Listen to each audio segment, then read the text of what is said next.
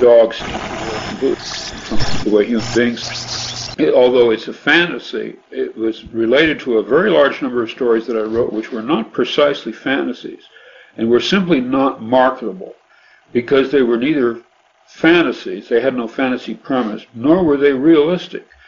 And what I called them was interior projection stories. And I tried to explain, I already had, uh, by that time I had Scott Meredith as my agent, and he couldn't sell them and didn't want to handle them. And I tried to explain what, what I was trying to do. And that was, I was showing each person with a, a different world and the contents of that world consisting to a large degree of material from his own mind. Hey, dickheads! Like a pink laser beam of truth beaming straight from all over California to your brain hole. We have replaced Langhorne with our simulacra today, and it's set on angry. So, uh, hopefully we will get through this without the tape inside our Langhorne simulacra running out. Um, anywho, we are your personal dickheads. I am David Agranoff. I am author of Punk Rock Ghost Story and Goddamn Killing Machines.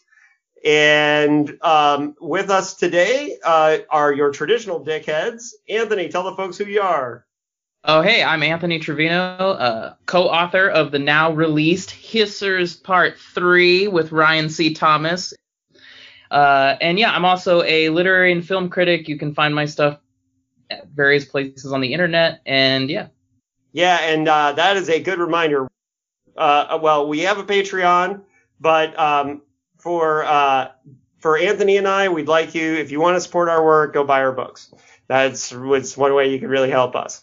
Or uh, and you can buy them directly from me if you hate Amazon. So yeah, there you, you know, go. Um, just buy them from me. And uh, uh, your other traditional dickhead, uh, Langhorne J Tweed. Tell the folks who you are. I'm Langhorne J Tweed. Thank you, Langhorne. All right, and our special guest today, returning to the Dickheads podcast by popular demand, is David Gill. And uh, Mr. Gill wrote his master thesis on Dick's novel Time Out of Joint. He's the originator of the Total Dickhead blog, and he has been a source talking about Philip K. Dick in articles in New York Times, Salon, IO9, and NPR. But if you have not listened to his interview that uh, we did here on Dickheads, then you must go back and listen to that episode. We wanted to have Gill back because he is um, a huge fan of the novel we are covering today, We Can Build You. Uh, welcome to the show, David. Thank you. Good to be here. Welcome. You are way more qualified than we are to talk about. uh, we're uh, very glad to have you here. Uh, we're going to, uh, of course, start off as we always do with the PKD news. Um, and the the first news item is he is still not with us. Um, but the second news item is that, uh, and this seems really weird that this would be a news item, but um, Elon Musk tweeted, and I quote on June 14th uh, could turn out to be one big Philip K. Dick joke in the end. Like no context before or after that. That's just what he tweeted. um, and before that reason, Philip K. Dick was one of the most searched items on Google for 24 hours um, after that. So I know it doesn't seem like it would be like a big news item that just some rich brat um, like uh, tweets about him, but the fact that so many people were interested during that day. Um, of course, we won't know if there was a uptick in sales of books or whatever, but I thought it was interesting. What do you guys think about the fact that uh, for for 24 hours, Philip K. Dick was one of the most Googled names on the planet? Well, at least part of that was Elon Musk googling who is Philip K. Dick, so he could make the joke, right? yeah. My only contribution is that uh, reading We Can Build You, I thought of Sam Barrows as Elon Yes. Musk. And yes. yeah, and uh, Pris is Grimes, basically. Oh. That's all I thought about while reading this book. Right. Well, um, uh, Dave and I had that whole discussion that exact day um, that it happened. Like um, uh, that Sam Bur- because I was right I was reading this. I read this book uh, several weeks early, and so I was reading this book right when it happened. So the Sam Barrows thing was was was was uh, a little on the nose, but it was there. so, um, but yeah, I mean, it was practically handed to me that way, David. So yeah, yeah. Well, and and totally, and and I do think that it's kind of interesting and cool thing that and and that for one day that that was a thing that was going on, and then then it makes you think too. Like it's interesting how we think everybody knows Blade Runner and Minority Report, and you can when somebody says who's Philip K. Dick, you can obviously point to those things. But it was interesting that for 24 hours that was that was kind of well, the thing. see, to us and, and, and other writers and other readers of just science fiction and in general, I just assume everyone knows who Philip K. Dick is. But when people like in my day job ask me what's your podcast about, I say, oh, it's Philip K. Dick. We talk about his work, his life, and they go, who? And I go, never mind. Did you watch Blade Runner?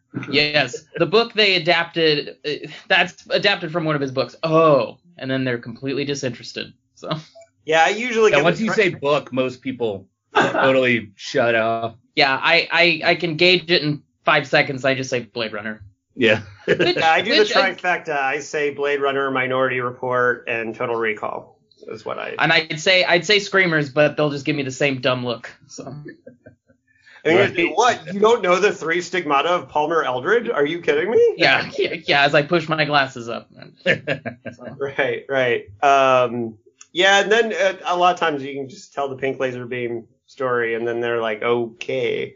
Um, well, I would be willing to bet five thousand dollars that Elon Musk has not read Martian Time Slip. yeah, I wouldn't bet against that. Yeah, there's no way well, he wouldn't know, make it past the first three pages of that. Yeah, but I would say I I I'm guessing at being that he's like Mr. Mars now that he's at least probably read like the Kim Stanley Robinson trilogy. It's like Oh yeah, yeah, I bet he's read those, but I don't think you're. I think you're right. I don't think he's. I don't. I think he would probably have just seen the movies and thought, you know, he knows. Um, Well, he, he also tweeted something to the effect of science fiction doesn't have to be fiction forever. And it suggested a very naive understanding of science fiction as merely a, a genre of technologies that would Right. one day be achieved rather than a metaphorical field that you can use to dive even deeper into the human condition. Thank you. Imagine that. Yeah, yeah. Uh, uh, a base level um, attitude towards science fiction. Imagine that. Anyways, um, so uh, why don't we get on to uh, the reason for the season? So uh, this was after a long stretch of PKD uh, not publishing from early 1970. There was basically a two-year period until um, this book, We Can Build You, appeared in 1972. Langhorne. yeah.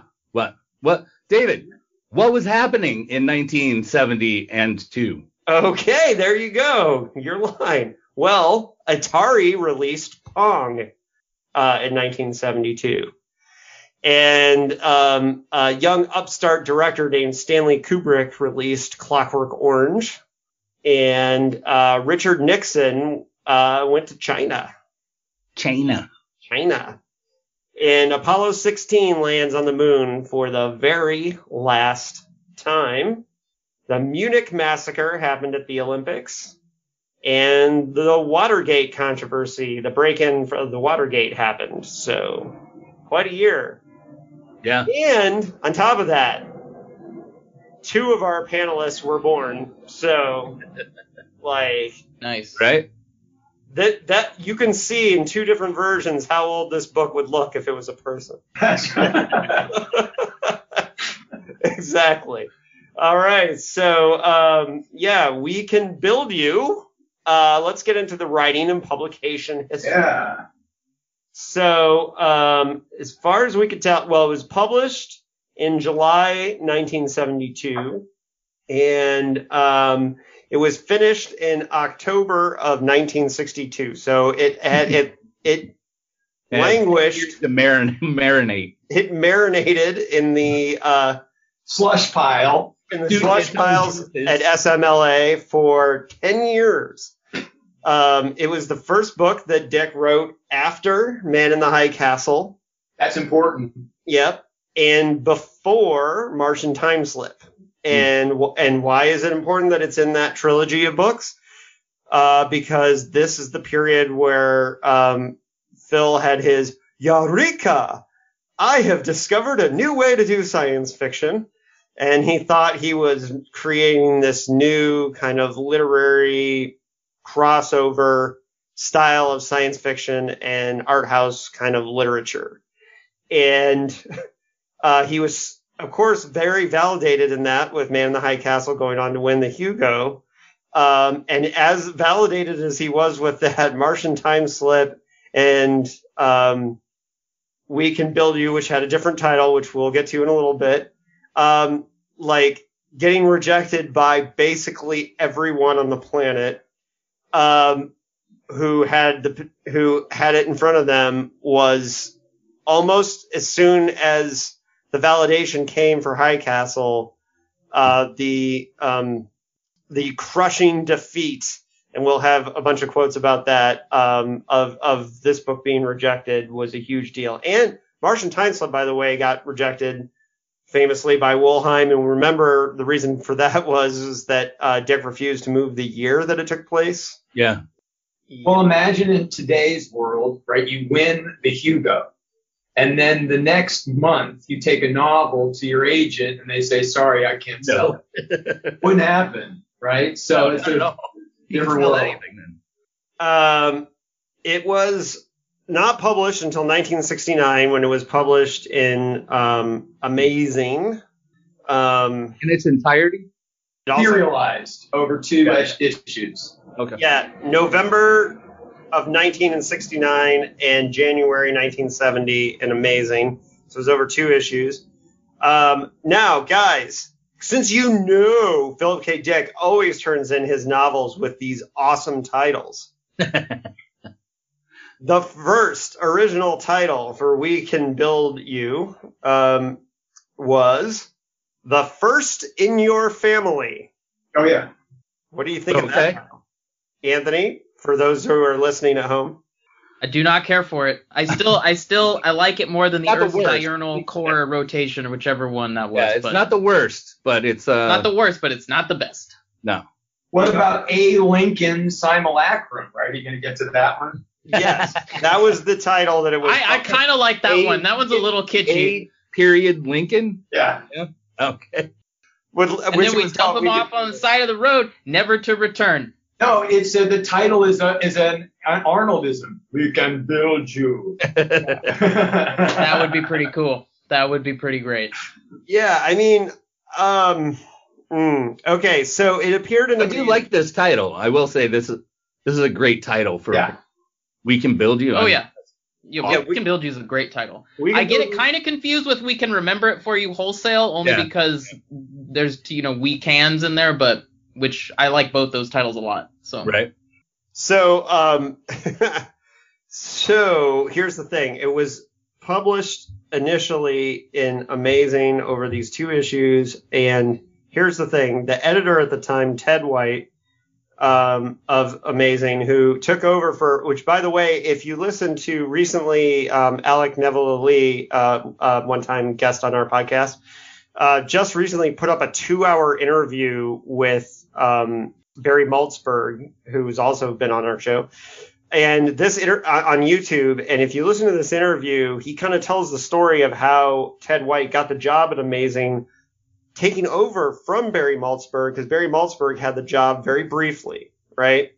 And that Ted White took the job over from Barry Malzberg. So, but Ted White, the reason why he and Barry were kind of like switching places at Amazing is because they both worked at SMLA at different times reading Slush Pile. So Right. the reason why Ted White knew that Abraham Lincoln Simulacra First in Your Family was out there and wasn't being used is because he worked at the literary agency trying to find or, or reading Slush Pile, and he knew that Phil had a novel out there. Um, and so I think he was the one that was like, "Hey, if you're not doing anything with that, I'll put it in Amazing." And so it wasn't submitted to Amazing. Ted White sought it out. Now here's where the controversy begins with Senior Ted White, because and um, and Dave is going to be able to explain a little bit more of this because he wrote about it extensively on his blog. So most of what I know is from the source right here. but uh, but when Ted White wanted to do it and amazing, the one thing he did was he he basically told Phil like, "Hey, I want to do it, but um, I think there should be an ending. Like stories, sometimes it's good to have an ending, right?" and um, Phil at first basically was like, "Well, what do you have in mind?" Or they traded letters, and Ted, I, I don't know exactly how it went down, but basically he he suggested to Ted White to actually just finish it, and Ted White wrote a 3,000 word ending to it. Oh, really? Yes. And so the version in, that was serialized and amazing has an ending. Dave, would you want to maybe correct me on that or That's that's as far as I know. That's it. They they didn't even exchange letters. Ted White was like, I can run this if I can write a different ending. Dick said, Show me the ending. He showed him the ending. I think Dick changed one word or something like that. change the sentence? changed the sentence, and then that was it. They they were done. And um, Which now we've all seen examples of times where Phil has said one thing and then done another thing later. yeah, Well, this came back to bite uh, Mr. Ted White in the behind because um, Phil changed one sentence, but then once he read it, apparently uh, was very angry that um, that well, it really seems like Ted doesn't think I can finish my own stories. and then he decided that you know what, we're gonna publish this at um, we're gonna publish this without this 3,000 word ending. So he went with his original non-ending. Well, I got to know what is the ending. Yeah, what's this? Uh, Uh, ahead, Dave. give, give more detail on that? the ending is essentially Louis Rosen gets picked up at the side of the road. He's driving along. I can't remember who he's talking to. Somebody at the firm, and they say, "Oh, by the way, you're the robot. That was you the whole time. You were the you were our test or something like that." Oh, okay. Okay. So Louis Louis All right, Rosen that's a- was the robot and didn't know it. I kind of thought that was gonna happen. yeah, so did The I. The whole time I thought that might happen. It's set up really like page 11. He's like, "How do I know that's not Louis Rosen?" in the First time he goes to the shrink, he's like, Yeah, "Oh, what if I'm the robot? I'm the robot, huh? What do you think of that?" yeah. Um, personally, I like that ending better. At least it's it's a ending. I mean, Yeah.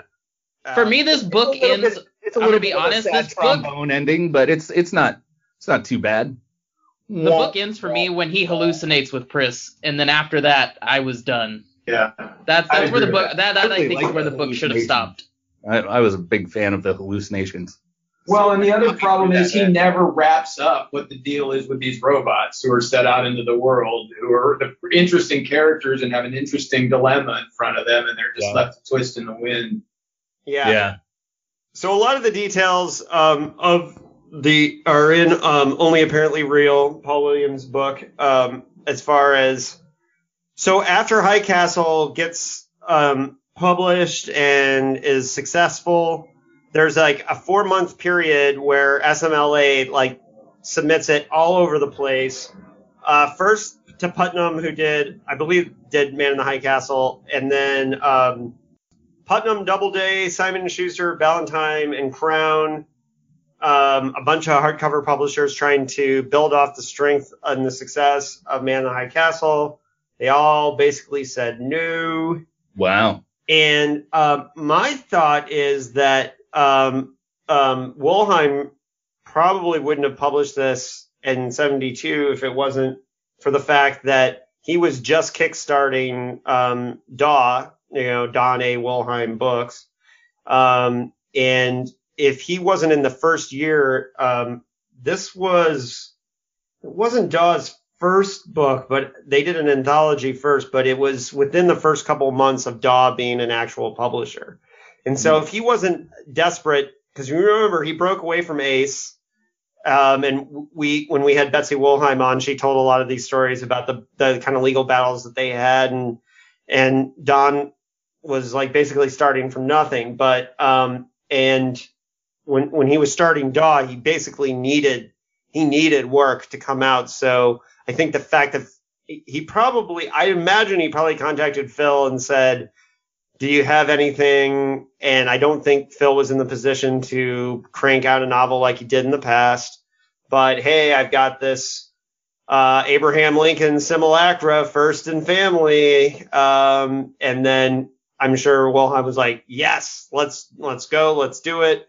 Um, let's come up with a better title. Uh, I also get the sense that part of it was there. Do Androids Dream of Electric Sheep was, was commercially successful like it didn't get it didn't win an award, but I think it put Dick's name back on the map, and I think people read that, and so when he could say, "I got another robot book for you, Don," mm-hmm. that that was part of it. So the irony here, from my perspective, is that this is a book that Dick essentially cannibalized elements of to write Do Androids Dream of Electric Sheep. And okay. then, so essentially, like the prequel gets published like as the sequel on the merits of the novel that was cannibalized, uh, that was turned into see what I'm saying? It loses. Yeah, well, oh, so that's what I was saying too. Is uh, maybe he wasn't trying to uh, do a universe, but there those elements like the just the name Pris yeah. showing up is is and Rosen another book. Well, this is the Rosen family, which is what the which is this yeah it's yeah the pre Tyrell name yeah right. So um. Anthony, I had this quote from Ted White about like the situation between him and Phil Ted White said, heard about the novel from someone at Scott Meredith, maybe from when I worked there, or perhaps later. I no longer recall. And when I became editor of Amazing, I asked for it. Scott was glad to send it out. It had been unsold for 10 years by then, perhaps the only remaining unsold SF property of Phil's. I read it and realized what the problem was, and I asked Phil about two things changing the title to A. Lincoln, Simulacrum, my choice, and adding an ending. So I called Philip. He had no objection to my proposed title change, and he suggested I write the ending to the novel. I counter suggested that I write a first draft and send it to him for him to rewrite. He, he agreed. So I wrote a somewhat off the wall final chapter in skeletal form. I expected Phil to either reject it out of hand or rewrite it and flesh it out. He did neither. He returned it to me with three words changed and praised its economy. As far as I knew, when I ran A. Lincoln Simulacrum, it was in a form satisfactory to Phil because I considered myself a friend of Phil's. I tried to do more for him. I knew the novel had been rejected by every market that had seen it, and that undoubtedly included Ace, his original publisher. But ten years had passed, and now it had an ending, so I gave a copy to Terry Carr, who was then editor of the Ace specials. He didn't like it, but passed it on to Don Wollheim, who had rejected the original version, who also refused it. However, after Don went to Daw, he must have had second thoughts because he bought it for Daw and published it under a third title, We Can Build You, sans my ending. Yeah. So that's a, that's a lot of details there. But my favorite thing is, well, you know, I knew it had been rejected by everybody. So, you know, hey, I'll do it. but. So uh, I, I, just have a question for Dave. Uh, the other thing that, that stood out to me is that Frauenzimmer is a name that's used in the simulacra or the simulacrum okay. uh, as the person that, that makes uh, simulacras. Huh. So, Womankind. Yeah, is that a is that yeah, a well, it's the, yeah, the mother of all the robots. Yeah. Yeah. Okay. Yeah, because it's just it's too too much uh too much similarity there for it to be an accident in any way. So. So it's just yeah. that the name itself is sort of. Oh, I think Pris Frauenzimmer is Dick's like that's his uh, surrogate mother character that he likes to drop yeah, into stories. Yeah. And it would be, it's kind of perfect, right? Because Pris has this sort of like castrating, naggy yeah. energy, right? And then to marry that with all of womankind, like, yeah. unfortunately, I think it's sort of dick in a nutshell. Yeah, yeah, it's, it's, it's a mixed metaphor. right, all the negative and the positive that he has for giving women power and taking it away at the same time.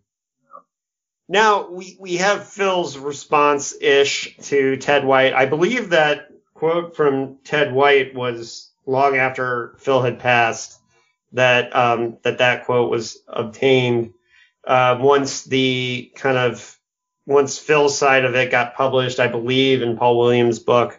Um, but I'm not entirely certain where his this take originally first came from. But before we do that, we need to talk about the fact that one of the things he's talking about, Phil's talking about here, is that there was a animatronic Abraham Lincoln that was built in one of the Disney rides.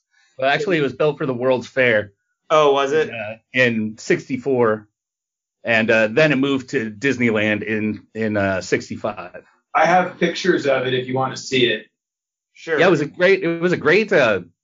It was a great place to go in the middle of summer when you're at Disneyland and you needed to cool off because it, it was inside, air conditioned. You just sit there and watch Lincoln yak away. Um, yeah, well, the funny thing about it is too is that, that this gave Phil like a kind of like, hey, I, you know, like, I, I, thought of this I long mean, before. Either they either they took it from him as an idea, which is unlikely because he didn't publish the thing until '69, or he was just, I mean, had great foresight in seeing this. You know. No, he saw a, a, an animatronic Lincoln at Disneyland, and he was like, oh, "I'm gonna write." No, but that wasn't. He wrote this prior to that existing. Yeah. I don't. I don't think that's the case. You uh, added Lincoln to it after. No. Yeah, that's possible. In Sutin, right? In Sutin on 108. But the animatronic wasn't built until 64. Uh, let's see here. Because Anne says that they went to Disneyland and saw it together, I believe. Well, I'm it's, sure they did. I don't doubt that, but well, the time frame. Well, you're looking for that, uh, Dave. Yeah. Anthony, do you want to read the uh, Phil quote there? Sure. I wrote that novel before Disney even proposed to build the Lincoln Simulacrum. I couldn't sell it for years and years and years and years. I wrote it while I was trying to fuse my mainstream stuff with my science fiction stuff, so it's not quite science fiction in the usual sense of the word. Finally, Ted White, who knew of the existence of the manuscript, asked for it so he could publish it in a magazine. Ted added a final chapter to it because, as is well known, writers are incapable of writing their own books. If it wasn't for kindly editors who are your best friends who will help you out by adding another chapter, or removing one here or there, or turning one inside out, or changing all the names, or whatever, you'd never have gotten off the ground. All right, man, just relax. Naturally, I was very indebted to Ted White, and I let him know. The way I let him know was that when Wollheim published the book, I told Wollheim to remove the final chapters. So one day I ran into Ted White, and he said, do you know what they did to our book? I says, I know exactly what they did to our book, Ted. They took the our out of our book. Whoa, dude, you're so salty right now. Yeah, so um, we'll get back into more uh, quote there. But yeah, so he was definitely um, pissed about it, which is funny because he had the opportunity to do something about it. So this is like one of those classic like Phil Dick mood things. Yeah, right. Are you telling me Dick was moody and and very back and forth? Yeah, hmm. my yeah, my suspicion is when the Ted White thing came in, he was doing other things. He had something else going on, and he couldn't be bothered, and didn't really think that much of it. And then when he saw the ending later, then he was like pissed off because you know maybe he didn't care then but now he cared once it was published or I don't know. I mean, because the thing is, when that letter came through, he may not. It had been years. He had written like 25, you know, game players of Titan and Ultimate Truth and everything else in between, and he probably didn't even think much of it. Like I can't even be bothered to look at it, and then it becomes a whole different thing when it's in print and people are reading it and talking about yeah, it. Right. Then he has to have an opinion. Yeah. And then when Wollheim circles around and wants it, then you know. And do do I? And I have a hard time believing that Ted White would refer to it as our book. No. Because he wrote three thousand words at the end. I just I cannot see Ted White being like, "What, you, Phil? Our book." You know? it's, it's a it's an anecdote made up completely out of whole cloth, just like to be to be an asshole. If I, if I learned anything from studying the guy, he did it over and over and over again. But he's expressing like one vein of feelings that he felt sometimes, and other times he'd feel other, uh, you know. I'm sure on a different day he would have hugged Ted White and say, "I can't believe they took out your ending, Ted." Right, totally consistent. yeah, there's like the, there's no linchpin there, the holding the guy like to a center where he's you know operating from. He's just all over the map all the time.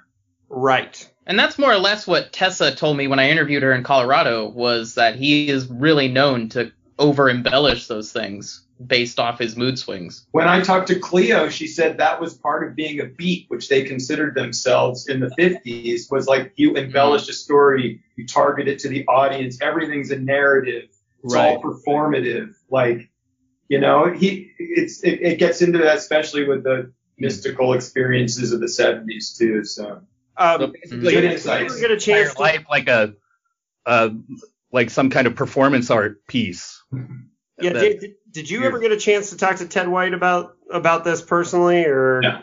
No, yeah, because I don't know Ted White, but I only know what I heard about him, and it was interesting to to me that he um he and uh, Malzberg like he had literally just taken the amazing job off of um Malzberg's hands at that point. So interesting timing. All right, uh, so we have another. uh, Did you find the picture that you wanted to show us? Oh well, I have the pictures of these uh, the the Lincoln simulacrum, but that's bonkers. Like in Sutin, he makes it seem like in in '61 they were in Disneyland looking at the simulacrum, but I'm seeing that I agree it's '64 that it opens. Yeah. Yeah. That's super weird to me. But you just, uh, but you never know. Uh, you know, Disney always had coming soon or in the future in this Yeah, in this space okay. will be. So it could have been one of those things where it's like, you know, you they, wanna- they had the ideas. Uh, Walt Disney had the idea from the mid 50s to do this uh, moments or whatever it is with Mr. Lincoln. And uh, so it might have been one of those things where in this space will be great moments with Mr. Lincoln, a talking robot. Yeah, yeah. And uh, so, uh, Anthony, we have uh, I have seen the Lincoln simul- simulacra. Can you read that? I have seen the Lincoln simulacrum down there. I cut out the notice in the newspaper that Disney planned to build the Lincoln simulacrum and pasted it up on the wall of my study. There it is. Yeah. I remember doing that because the novel had already been written. So he built it, and I went to Disneyland and looked at the goddamn thing. the goddamn thing. So it's still it's still kind of shady, you know, what what came first, the chicken or the egg there. So All right. Uh, so the next quote is PKD on Wollheim, Anthony. Oh, I'll tell you another Wollheim story. He was late in paying me for We Can Build You. I was really broke. Matter of fact, I was starving to death. My wife and I were living in Southern California sharing one can of chunky chicken soup a day. That was all we could afford. So I wrote Wollheim in th- this pietous letter Dear Don, I must tell you that I have been forced to give up writing science fiction and am going to work at Disneyland as one of the janitors who sweeps things up.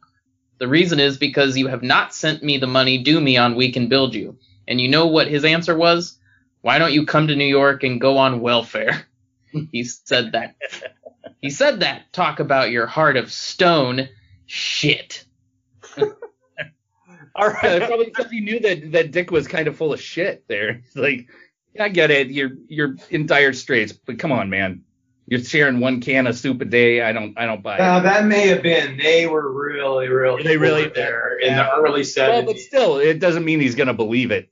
yeah, yeah. Well, yeah. Dick's hyperbolic is Yeah. all get out. So Yeah. And and look at Wollheim's situation at this point. yeah. He left Ace. Yeah. He's starting a new publisher. Himself, yeah. Yeah, so and it says here in my notes that Daw was a year old and that the first Daw book was actually published that year, 1972 science fiction collection. And the first novel, Spell the Witch World by Andre Norton, was only like two or three months old. So he wasn't really raking it in yet. And he was taking a big risk, like. And this is not a great novel to build your brand on. Yeah. It's not like he's going to be like, okay, now we got we can build. yeah, we're really gonna. He's like, we're gonna rake it in, Phil. The checks are gonna start flowing. You're gonna have two cans of chunky chicken soup next month. Um, so yeah, and um, but so okay, so this is uh, I think the specific thing of what was going on with Daw right there is is a big deal for for why like there was this kind of you know tension between them. But you know, the next novel to come out two years later was also Daw with um with uh, Flow My Tears. So it's not like Wollheim. And look, we remember from talking to Betsy that um, that uh, Phil was never one of Wollheim's biggest sellers, but it was somebody that he appreciated enough to come back to, and I think he cared enough about Phil's vision that even though he wasn't, you know, the, his top seller, he kept he kept publishing him. Right. So one last uh, quote um, from PKD is about his vision of the new kind of science fiction that he was going to write. Anthony, can you read us this quote? My vision collapsed. I was crushed. I had made a miscalculation somewhere and I didn't know where. The evaluation I had made of myself, of the marketplace, went poof. I reverted to a more primitive concept of my writing. The books that might have followed, Time Slip, that is the first in your family, were gone. So we know that he, after this, we got our game players of Titan, our penultimate truths, our three stigmatas. So I mean, he went full back into like in, into pulp after this. Now that being said, some Oh, hold on. Would you consider Three Stigmata pulpy? comparatively to what this his vision of what he was doing, yes. Although I think it's his masterpiece, and I do think it's his best book. I don't think he saw it as being a. par- I think he saw it as a part of. I know he he doesn't like any of the books of his that I personally love. So Well, I think he's achieving the the formula that he's working out and We Can Build You, which is a mm-hmm. it is a hybrid of I like to call it literary fiction. It's not mainstream fiction. It's No. not just stories that take place in the pedestrian. It's stories that are loaded, like essentially Hemingway's iceberg theory, stories that are loaded with subtext, with Right. deeper metaphors, you know, like it's re- he's really joining that with science fiction. So I think that's an important distinction to make.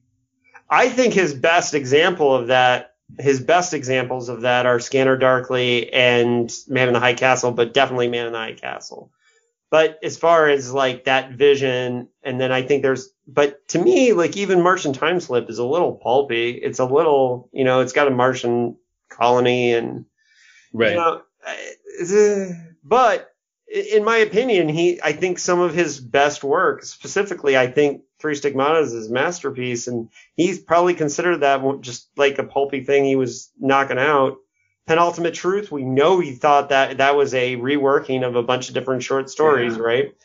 And I think I think those are two different, completely different novels, though. I think I think Three Stigmata, he was really firing on all cylinders, and frankly, he was also going nuts. Like so, there's there's the personal insanity he was experiencing after um, amphetamine fueled writing binge that had lasted Right. essentially five years, you know, and and he's just completely done. He's just his brain was completely cooked. Um, And also he was he he built that story off of a a pulpy short story. So in his vision, it started as pulp. So Uh, it's, but so did Three Stigmata, right? Because that was built off the short story The Days of Perky Pat, which Yeah. is all about the kids playing the game. so he's, Right. he's he's got his own vision of what his work is, whether that's the true vision of what it is or not. It's really not up to him. Okay, but let's say, let, let- go back earlier. I like the novel Time Out of Joint because I think that's another instance where he's trying to Yes. join mainstream fiction and science fiction. Uh, he's, he's like, he oversimplifies the fact that he was just trying to do that after Man in the High Castle or with Man in the High Castle.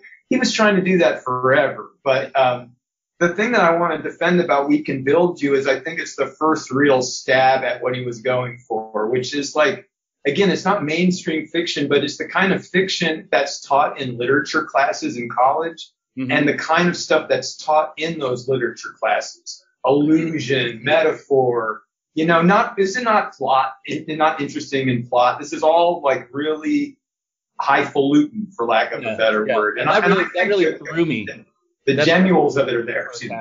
Yeah. All right. Well, um, that's all I have on the uh, the publishing history of it. Is basically that it had the DAW edition. Um, it was not. It didn't have as many editions along the way a- as some other Phil books until like the Vintage and the Mariner editions made it. Um, oh, that's a cool edition that you got there, Larry, for the YouTubers. Yeah, it's the Yeah, I just have the, It's the Mariner. Daw. I don't know. Yeah. I don't know which one it I is. have that one, David, on my Kindle. So Yeah, this I just have the the uh, the Mariner. Yeah, and this is the this is what we used to get in the 1990s. that that that cover is 90s as Yeah. hell. And I Oh, love that's it. my I flow my it. tear. I have the flow my tears of that one, but yeah. but I'm trying to keep all the Mariners together for having done this. for a good fire. Yeah. Yeah, and and I could see see there's mine. Uh, I could see that uh, Dave's is also equally all uh, marked Oh, up. yeah, I'm all marked up. yeah, exactly. Um, which is fun. All right, so uh, I think it's time, Larry, For- for what are the. you doing? What are you doing now? Uh, it, it may be time. Time for what? Orthogonal time. It's time for you to get on stage. Put your black metal corpse paint on, Larry. Story, story breakdown. Oh, whoa, David was real with it. okay, Think. Larry, it's time for the story breakdown. Uh, i.e., David goes for a pee.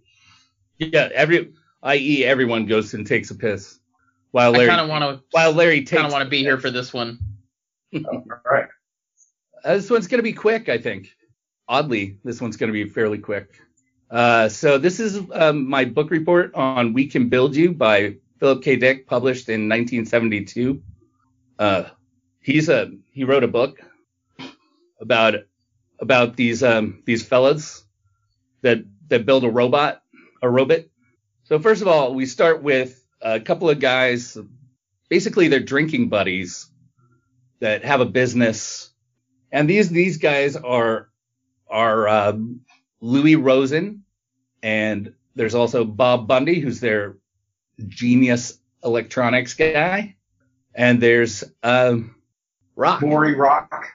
So uh, uh, Oh. Louis Rosen and Bob Bundy and Maury Rock, they have this company, and it's kind of a, a not going well because they're selling these electronic accordions that are not very good. Uh, they're they're definitely not as good as the mood organs made by a different company. So they decide they need to do something new, and so they decide to make um, like really lifelike robots. So they, uh, Rock says, uh, you know, on the side, we decided to make this robot and we're going to sell it to your pops so he can, uh, you know, build them in the factory. We'll change over from electronic accordions to, uh, to these, uh, new, new simulacra. They'll be great. It'll be, we'll reproduce the Civil War. It'll be great. Everyone will love it and our hero says, I don't think that's a good idea.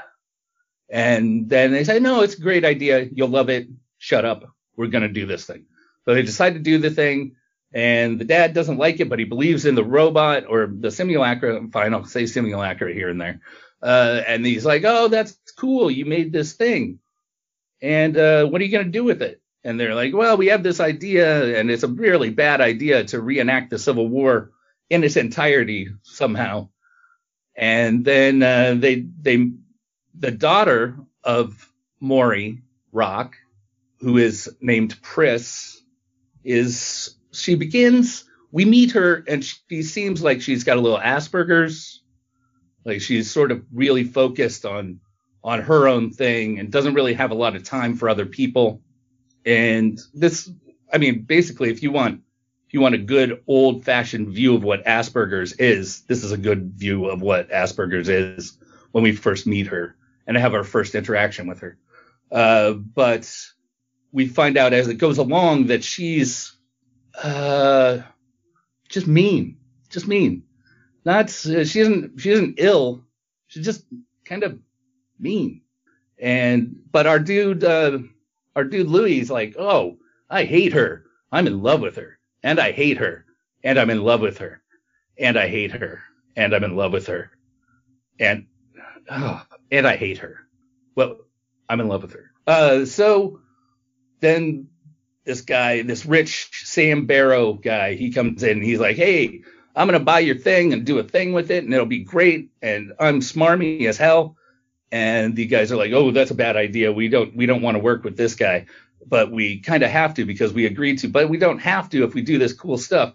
Let's let's do this Abraham Lincoln thing, and then Abraham Lincoln will solve all our problems. And so they're like, "Oh, Abraham Lincoln, solve all our problems." And uh, so he he kind of does for a while, but then our boy loses his mind and goes off to Seattle to shoot some people maybe get the girl that he loves that doesn't want to have anything to do with him. He's he's going all cuckoo.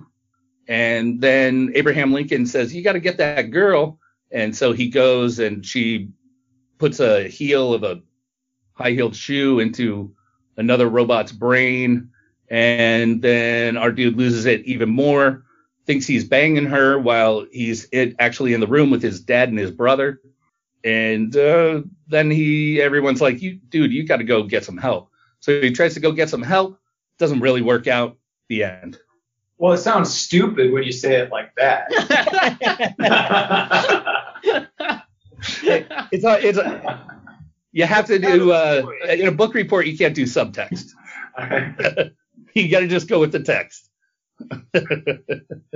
All right, so let's talk about the major themes that are going on. Um, the, the the major themes that I have, and I don't know if you guys think I missed something, but I have the um, uh, human versus machine, the pre uh, do androids dream stuff, which the the um, the roots of that, the organs to robots slash colonies. That's a big theme that I have there. Um, the uh, the Barrows Barrows slash Rosen stuff.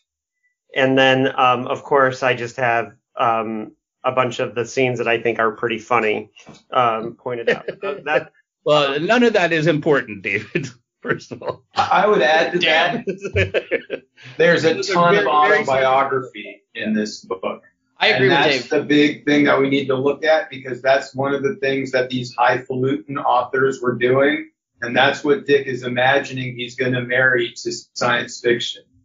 Yeah, yeah. So, for instance, that's the, what I, I, was really curious how much of this equates to his life in some way. Well, yeah, let's I'll, start there. Can I lay out some of it for you? Yeah, so, yeah, yeah. Uh, and and Dick, his sec, his second or third wife, depending on how you're counting, yeah, right. Um, was originally named Anne Rubenstein, and she was from a Jewish family, and the the, the rocks are loosely based on them.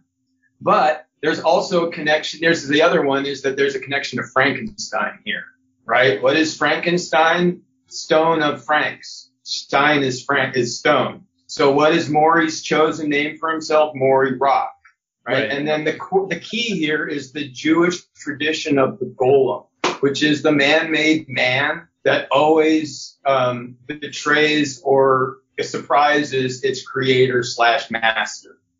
Okay, so that, that's part of it. But this is written a year after Anne Rubenstein Dick had an abortion. They were going to have a second child and they couldn't afford it.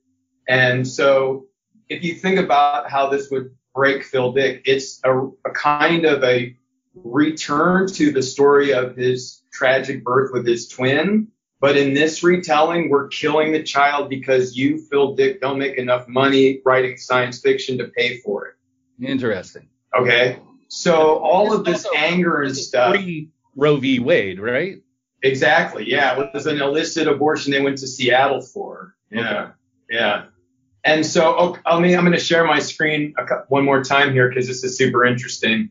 Um, so when I went to go visit Anne in Point Reyes, she showed me her bathroom. And in her bathroom is the mural, right, that she made when she. So that's real. Okay. When, yeah, when they were married, right? So this is what they did, awesome. and uh, unfortunately, they had a, a this uh, long after Phil Dick died, they had a maid who apparently fell through the wall that had the part of the mural that had the mermaid on it. Dry rotted. yeah. So so there's a whole bunch of autobiography here about Phil and Anne's relationship. And again, I think that that's what Dick thinks that people like Hemingway and Fitzgerald are doing, right? They're Yeah. writing about their, they're fictionalizing their lives, the glamour, the hunting, the excitement, the, you know. So Dick is like, all right, how am I going to do that? This is sort of, this is the autobiographical jalopy he, he comes up with. Um, but, but it but- also it also fits his uh his imperfect protagonist character. You know, the of course. sort of anti-hero, flawed individual making things worse instead of better. Like so it's so it's not just autobiographical, it's also got that element to it, unless he that's how he viewed himself, which is possible as well, I guess. Well, you're rooting for that guy for Rosen until you're like, dude, just Yeah. go for it. Whatever. Kill yourself. Don't kill yourself. Go to Paris. Do something. I'm so done with you. Just, just please shut the fuck up. Yeah, He wears out his welcome. Yeah. yeah, definitely. Yeah, because in uh, the beginning he's nice and he's clever. He's like doing it back and forth. Yeah, he's got his problems, but it feels like there's a chance he can get over it. Like he can get over all that negativity, but it, it doesn't. It just deepens. It gets worse and worse. And Um, so so that was great. Dave, I I don't mean to put you on the spot because if you don't have this, it's fine. but um, are there any uh, sections or parts of uh, or or parts of the book that you think really emphasize the autobiographical moments? Um, Well, the part that Larry talked about where Pris takes the high heel of her shoe and puts it through the robot, and in her memoir says that that's literally like Dick fictionalizing the abortion. Oh wow. Yeah. mm, But it's also interesting the way that Dick describes Pris is also super autobiographical about the anxiety around people, the inability to swallow, the, the struggles with social anxiety and panic attacks. That matches Dick spot on. It's also Anne as, as to the person that I met up there and, and got to know. It's also Phil Dick's mom. So he's he really is doing what he thought great authors did, which is that sort of fictionalizing autobiography and and metaphor, making it metaphorical. And uh, Right. you know, he didn't get it right the first time, but he's on the right track. That's what I like about this book. He's on the right track. Right.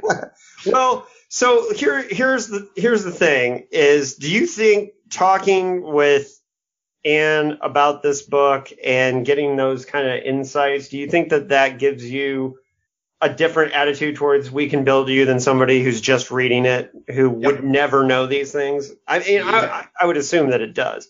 So it absolutely does, and I can't, and I, and it's part of the reason that I love the book, and I can't divorce it from that. But again, I also love what this became. Like you couldn't get Valis or Scanner Darkly or any of those books that in that integrated his life as beautifully as they did without this clunky jalopy as a as a kind of a test run, a dry run. There's a couple Yeah. of things here. First of all, Anne in an interview and, and something I saw said, uh, and I think she was speaking about this book in particular, said she she was reading it and saying, Jesus, I can't believe this is how Phil views me. I think Yeah. I was talking about. Uh, I think she was talking about um, Clans of the Alphane Moon. Do you Uh, think that, that was? well, I think this No, one I too. think this one's. Yeah, I think this one's harsher than that one, it is, and Oh, and it's more Which is clearly something. auto. and it's more clearly. Clans is pretty harsh too. Yeah. Well, but this has the this has the mosaic. Like this Yeah. is you. Here you are doing a mosaic, being an insane bitch to me. like here, you want to read what I wrote today? Here it is. Right. And the other thing is, uh, I don't know who said this, David. You might remember who said this, but uh, there's a lot of Dick's books that just shouldn't have been published. Like a lot of authors have books that they don't publish because they're just not they're not there. They didn't make it to that that point where the author thinks they they're good enough. But Phil had to publish everything so he could make money. And this is one of those that I feel like really if he was if he was making a good living, he wouldn't have worried about getting this one published. He would have See, been I like, want to disagree. "Eh." I want to. I I think, knew Gill was going to disagree with that. I think this is really close to his vision. I think that this is That- that's really. the thing. It's really close, but it's not there. It's not there. well, I think we're it's. getting ahead of ahead of the debate. We'll we'll come back and debate the book when we get to final thoughts. And All right. I'm actually in more more in agreement for once. Uh, not with Larry. I agree with Dave on this one, and I didn't even like the book that much. So yeah, Yeah, well, Oh, so you can be wrong too. It's fine. No, I listen. Um, I I'm kind of somewhere in the middle. Like I'm not sure that. David, I, we know you hated it because it didn't have a plot. We get it. We know. Well, Go ahead, dude. I'm just first messing with you. And it's first person. And it's first person, which you which you famously hate. Yeah. Uh, but there are first-person novels that that really work for me, like Dolores Claiborne, for example, is like Well, and that new Stephen King book, that's first person. yeah. Later was great first-person actually, um, but um, I, first-person, if done right, I can handle it. I just think most people cheat when they write first-person, and it's like a found footage. Yeah, but he's not he's not cheating in this one, I don't think. No, It's- he doesn't cheat much in it. really strictly sticks to his own the the uh, the narrator's uh, point of view. He never drips outside that. No, so listen, um, I Even there's, when a- he there's an analogy. outside that a little. There's an analogy. My friend that does the Metallica podcast, uh, Speak and Destroy, he always talks about that Lou Reed record that they did, Lulu, where he says that he thinks that record would have been fine if it was something that came out long after Metallica had broken up as like this weird curiosity. Like, oh yeah, did you hear that they made this weird record with Lou Reed? And I, We Can Build You to me is like the same kind of thing. It's like, to me, it's like, Yeah. like th- this is the kind of thing that we, I feel like should be published later, that we, that, that's studied, that's like additions that people like us read, but I don't. So you're calling it an oddity. Yes, but I don't really think that it fits with the full canon, and I that's going to be the debate when we come back to it because obviously uh, Dave feels differently than I do about it, but um, but it's just my personal feeling that that this book doesn't come close. Like it's not Cosmic Puppets bad um, to me. It's an Uh, entirely different kind of bad. Yes, yes, Yeah, but I agree with that. yeah, but but Dave, you have to admit you've you've straight up told me that you've that You don't have to admit shit. Yes, he has to because he has told me that eight times he has recommended this book to people where they have been pissed off at him for recommending it. That's right. So, I will say Someone one of the recommended things. this book, I would be pissed off too. I mean, Yeah. I- you- This book has. is a serious number when you're talking about It's true. It's true. Let Well, the man I'm- talk. I'm like a glutton for punishment that I'm, I'm continually handing it out even after people don't like it. Uh, yeah, I don't know. I, I, I, I stand by my my view. I, I just, he just didn't quite, he didn't stick the landing. You know, I get, I get that, but uh, I listen to Smash Mouth on purpose sometimes, so I understand what it's like to. You should you should admit that, but yeah, I, I. I think that that's part of this though. Like I have bad taste. Like I like this. This is what the one of my favorite scenes in this is I have just sits down on the side of the road and watches there's a spaceship landing or taking off. I can't remember what it is. Landing. That I I was calling it pastoral science fiction. Oh, this Oh, no. idea of like slow pace, no plot, like rolling characters. That to me is where I want to be, and that that tells me that I either have bad taste or I'm not ambitious. I, I'm not good enough to pull off what I'm striving to see or, or get. You know. No, right, light. so- I don't know. I, think I, don't think there's there a difference problem with between having. I don't think there's a that it's bad taste. I, I think it's just that you you look you look for something different in what you're reading or watching or what you're seeing out. Like I'm the same way. I, I unapologetically I, I love the man who japed because it's so different and there's so many moments of it that are absolutely so strange. No one ever talks about it. Mhm. Yeah. You know? So Sure. I, I don't know. I don't I don't know if it's bad taste as much as it's just you're looking for something different. At least that's how I see it for me, and how Yeah, I no, make an excuse for right. watching some of the I would- shit I I, watch or read. I definitely disagree with you on on specifics of the book, but I'm never going to disagree with your your uh, right to to like it. I- I- that's You ridiculous. have that Yeah. right. But we will disagree with David thinking Prometheus is a good movie. So Yeah, well, yeah, that's a piece of shit, but it is. It's fucking garbage. We'll have But that. you, I mean, come on, some shits are amazing. Like you're just like, wow, look at that shit. That's Yeah. fantastic. I mean, you're gonna flush it, but then you have to take but a it moment. felt great to- going down, right? Yeah. Well, Well, and, and sometimes sometimes I just appreciate like what a writer or a filmmaker is trying to do more than how they executed Yeah. it. So if I can sit down and go, oh, okay, I see what you're trying to do here. And I don't know if it totally works, but I really appreciate the new angle, the new attempt. Because I, other than that, I, it's like me sitting around having to watch fucking Tenet again. I don't want to watch this action bullshit, pseudo intellectual garbage. Sorry, it's my Tenant rant. Really? When I'm talking to my I, I love students that movie, but about their writing, I'm often saying like, come on, put yourself on the page. There's nothing of you here. You know, and so the fact that I feel like this is one of the first Dick novels where he's where he's really on the page in all of his like schlubbiness. You know, he's not. It's not like a, a self-aggrandizing self-portrait. but don't you He's feel he revels in that a little too much? I Yeah. he revels in that Yeah. in that imperfectness a little too much. You know, the Yeah, probably. Don't we all? Yeah. rolling in it. He's just rolling in it. And as a reader, you want some redemption for the character. It just Yeah, but do those characters get any redemption? Does that does that personality type ever wake up and smell the coffee, so to speak? but I'm not I'm not necessarily reading sci-fi for full on realism too. So Oh. you know, there's a balance. There's a balance in there. I think. I think that's life though. Like if you're approaching, like not everybody gets a redemption story. Not everybody gets a, a an arc that makes no, I them love look lots good. of sad sack you know, stories. And I'm a and huge I, Bukowski fan. I mean, come on. Those are all sad sack stories. All right, so let's talk about the human versus machine theme. Um, I don't know. Is there a human versus machine theme in this? I don't know if I really feel that way, considering some of the other books we've read of his, where it comes across. And I was actually going to ask Dave this: Do you think that Dick is afraid of AI in technology? 'Cause- Well, no, he's he's interested in the way that conceptually it mirrors human thinking.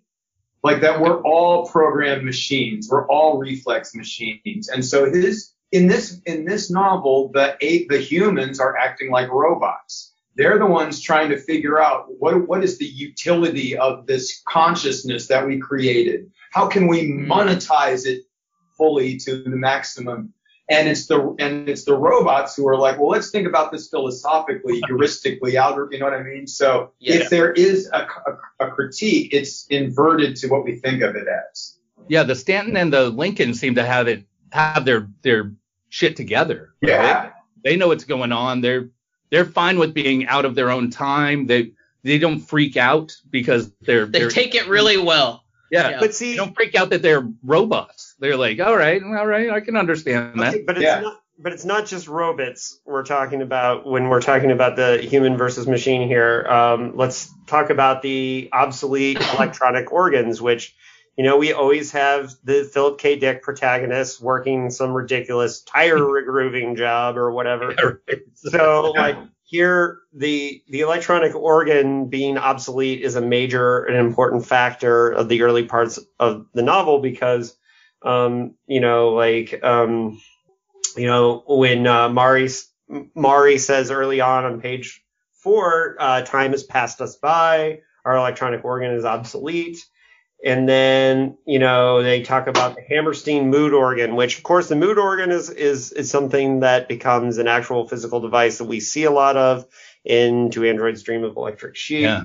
yeah. So it's the, it's the first time we're kind of mining, or we're having like you can tell he's he has little bits of these ideas, but he kind of drops them and kind Well, of he's he's also mentioning in relation to the mood organ Penfield, who is Wilder Penfield, the Yeah. pioneering neurosurgeon, who also happened to just coincidentally be my grand uncle, great grand uncle. Really? Yeah, yeah, and a lot of my family went to watch him do procedures where he operated on brain tumors and stuff, and Hmm. he's a legend. So Dick is super interested in that, but that's scary. Like the idea that you could be programmed, the idea that you know an organ could make you feel a particular thing. Those aren't like utopian dreams of technology for Dick. Those are dystopian notions of control and manipulation.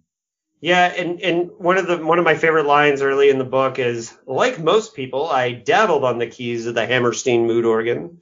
You know, like Well, they and they talk about like getting kind of high, right, and like laying on the floor and playing the foot stops and everything. Yeah, right. yeah. So also on page five, he uh, it gets a little. It, there's hints of a little bit more pulpy science fiction where uh, Bob Bundy, for all of electronic genius, had no experience with organs. He had designed uh, simulacra circuits for the government. Simulacra are synthetic humans, which are always thought of as robots. They are used for lunar exploration, sent up from time to time from the Cape. And this is one of those times where he offhandedly kind of mentions like these more pulpier elements, including the time where he drops an idea for a novel that I much rather would have would have much rather read when he starts talking about uh, later on about the um, the colonies. But we'll we'll get to that later. But what no what what about him? What about the colonies? Oh colonies? yeah, I remember that.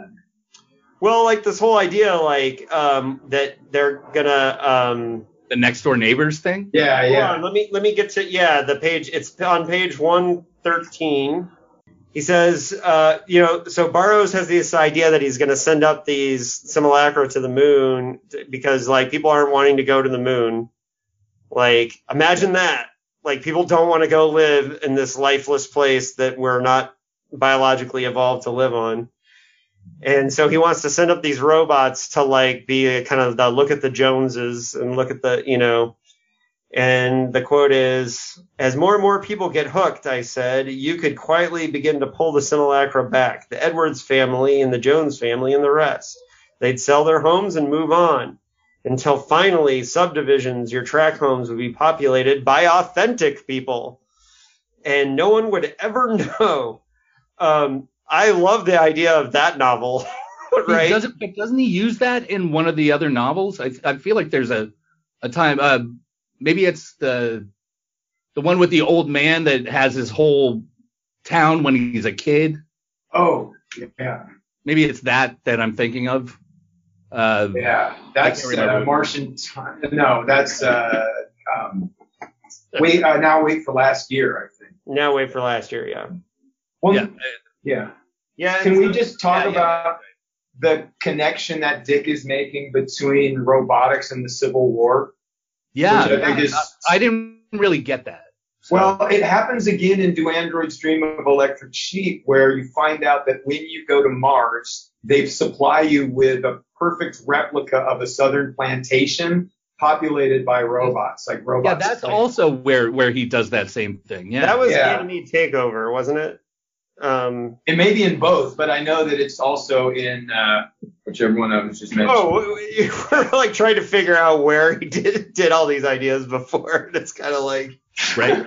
uh, so what? It's What? also- is- it's not just that he did them before; he did them. Some of them he did here first, and then put them in. yeah, yeah, yeah. So- But how about this connection between robotics and slavery, the not- idea of owning a person, the idea of commodifying consciousness, all in 1962?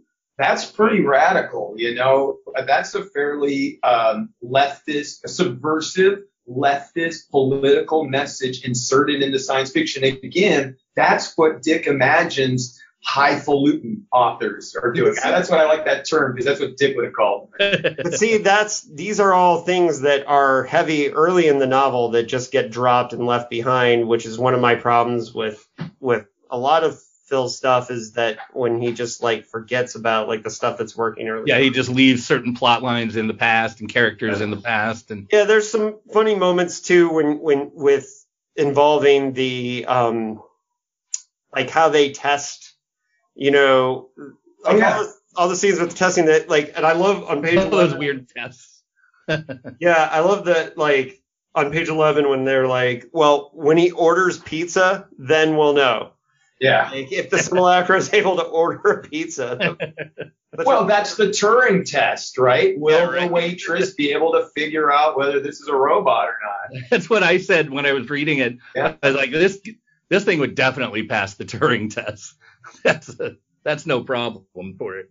Well, and all the tests for for sanity, the Benjamin Proverbs test and everything, which apparently I was looking up, was a way that you Real. would assess the level of schizophrenia in a patient. Is to say something like a gathering stone, a rolling stone gathers no moss. What do you make of that? Yeah. and yeah. like a schizophrenic person will have difficulty meet, understanding that if you keep moving, you never accumulate anything. Well, see, I always I always took it the way he got it wrong. like a rolling stone gathers no moss means like you're you're not stagnating. That's Yeah. how I always I, I always looked at that yeah. proverb. But it's really it means you want to get uh, some kind of root system going. You want some kind of to build something. And But it, it strikes me that it's that very subject, like the idea that you would test subjectivity is part of Dick's critique of psychology, right? That, okay, yeah, if you think the Rolling Stone gathers no moss means X, Y, or Z, you're crazy. But Yeah. if you think that this crazy oblique metaphor to a rock with, with moss on it means the other thing, well, then you're fine. You know, like that's part of this whole thing. That critique is really strong uh, and, and powerful. this is what I, this is what I wrote about all his stuff in this about uh, psychology. PKD's uh, pedantic pontifications on the subject of psychology read like Grandpa Simpson's senile rant about wearing a weasel in his pants. That's, that's how I saw that. Okay, well, continuing on the human versus machine, and um, there there's an interesting thing on page 13 where he talks about um, radiation mutants and how they would grade, right? And so he's basically talking about them as being special person births and talking about um, and that was interesting to me because he's talking about radiation and H bomb testing and all that stuff. And what was interesting to me with that is I just finished reading um, the best of Judith Merril, and of course her classic short story um, "Only a Mother," which uh, friend of the show Lisa Yaszek teaches in her classes, um, was one of the first stories in 1948 to write about science, use science fiction story about radiation and fallout babies and stuff like that. So. Um, it was interesting to me because when I first read this was before I kind of reread that Merril story, and I thought I thought it was really far think or forward thinking that he was thinking about these issues, but of course they had, those issues had been around for a long time. But I do think it was it's interesting that he's talking about them as is like, well, are the simulacra going to be like special needs people? Are they going to have to? Are they going to be somewhat human but not able to function fully in society? And I thought that was an interesting Who? What was the job that Pris originally applied for before she got the idea to go to Barrows? She was going to be the person that decided who got to emigrate out Yeah. of and who was too messed up from radiation to stay. In other words, she'd serve as a Nazi to Yeah, choose who were the Ubermensch and who weren't. You know, so the the connections here are, are pretty clear. Yeah. Also, a thing that that comes up in uh, "Do Androids Dream of Electric Sheep" is the immigration Yeah. like, policies and all that. So yeah. Yeah, I think this was really a dry run at that novel, and that the better he came up with a better idea, which is the plot. Oh, you've got to retire all of these robots in a certain amount of time, and then he goes, okay, where do I get my characters and my setup? Boom, cannibalizes that. Like just as an artist looking at another artist's work, kind of like behind the scenes, looking at their hard drive and what they're cutting and pasting from and stuff. Right. It's fascinating. Yeah. Yeah. oh, and yeah. also- no, and also the emulation part, em- emulating other authors. Yeah. Like uh, Stephen King talks about that in the beginning of his career. He would just write stories based on someone else's work. Like I'm going to write a story in this person's style and see what he could do with that. And I guess that's well, that's all about he- finding your voice. That's yeah, how you he's find doing your the voice. same thing kind of here is like, okay, I'm taking elements from Hemingway and and here and whoever he's he's doing, but that's uh But but that shows you what's cool here is that with this experiment of we can build you, he's trying to find his voice and trying to do something original. yeah And then when he comes up with something that's truly better is when he just accepts the pulp Part of it. attitude and and reshifts all the ideas and then makes Do Androids Dream of Electric Sheep. yeah, but then yeah he integrates the two ideas much much better. Yeah. The- And- you know- so I will agree with you, David, that this that I I liked reading this as a dickhead, Yeah. looking at what he did. Oh yeah. No, no, no. This not- is not what. Yeah, yeah. Yeah, I did not enjoy this as a story, No. It's a but I deep cut. enjoyed this as a as a as a dickhead. Well, you Um, know what it you know what it reminded me of more than any anything else outside of, of other Dick stuff is uh the killer inside me uh by uh, Jim Thompson Jim book? Thompson book. Yeah, because this character seems to have that like psychosis. In in the killer inside me is a, this. He's basically a serial killer, but he doesn't talk about things. It's and it's first person narrative. He just talks about things like why are these people making me kill them? Why can't they just do it themselves?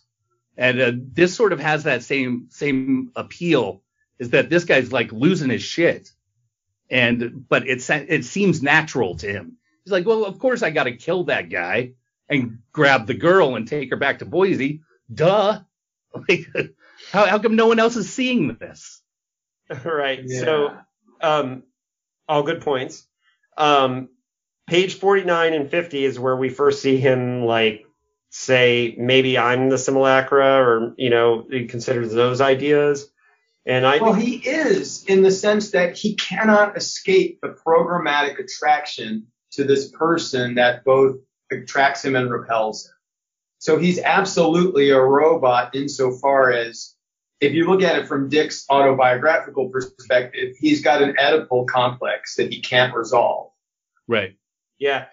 Um, on page uh, 65 is where um, he, I like the line, it's all a self deception. We can't really restore life to something that's dead. And um, because a lot of people are like, whoa, it's like you totally brought Abe Lincoln back to life, man. And like, um, and basically what he's saying here is like, no, it's just, it's just a machine. It's just like a toy, basically and that we can't really re- bring back life, but that's the human versus machine there.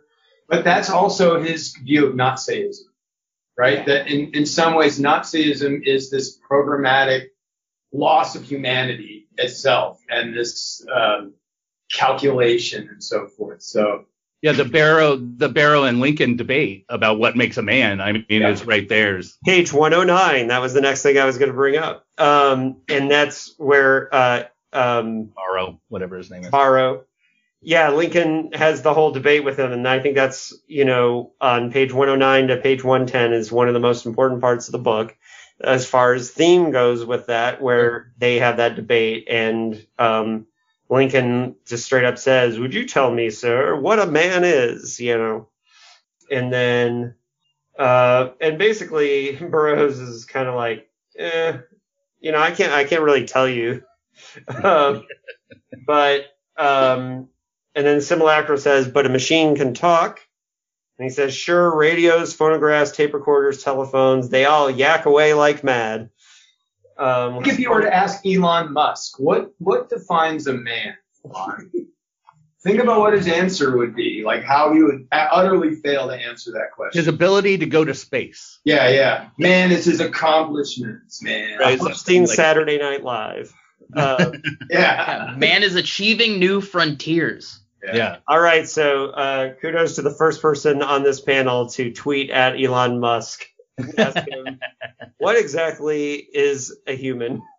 Um, and uh, we'll see what his response. So uh, I, I have a question. Like, uh, so the our our guy, whatever his name is, uh, Rosen Louis, he uh, or Rosen, he can't make decisions. which is German for roses. He he can't make any kind of decision because he he immediately says it's a bad idea. No matter what decision he makes, he's like, "Oh, wait, don't don't listen to me. That was a terrible idea." No matter what it is, till it comes to bad ideas. And then when he has bad ideas, he's like, "Oh yeah, these are the good ideas." Like that little voice he talks about in the back of his head, saying, "Of course, I've got this guy on the ropes. I'm look at it. He's totally going to do what I say. And of course, that's totally false. So what, where does that come from? Hamlet. Yeah.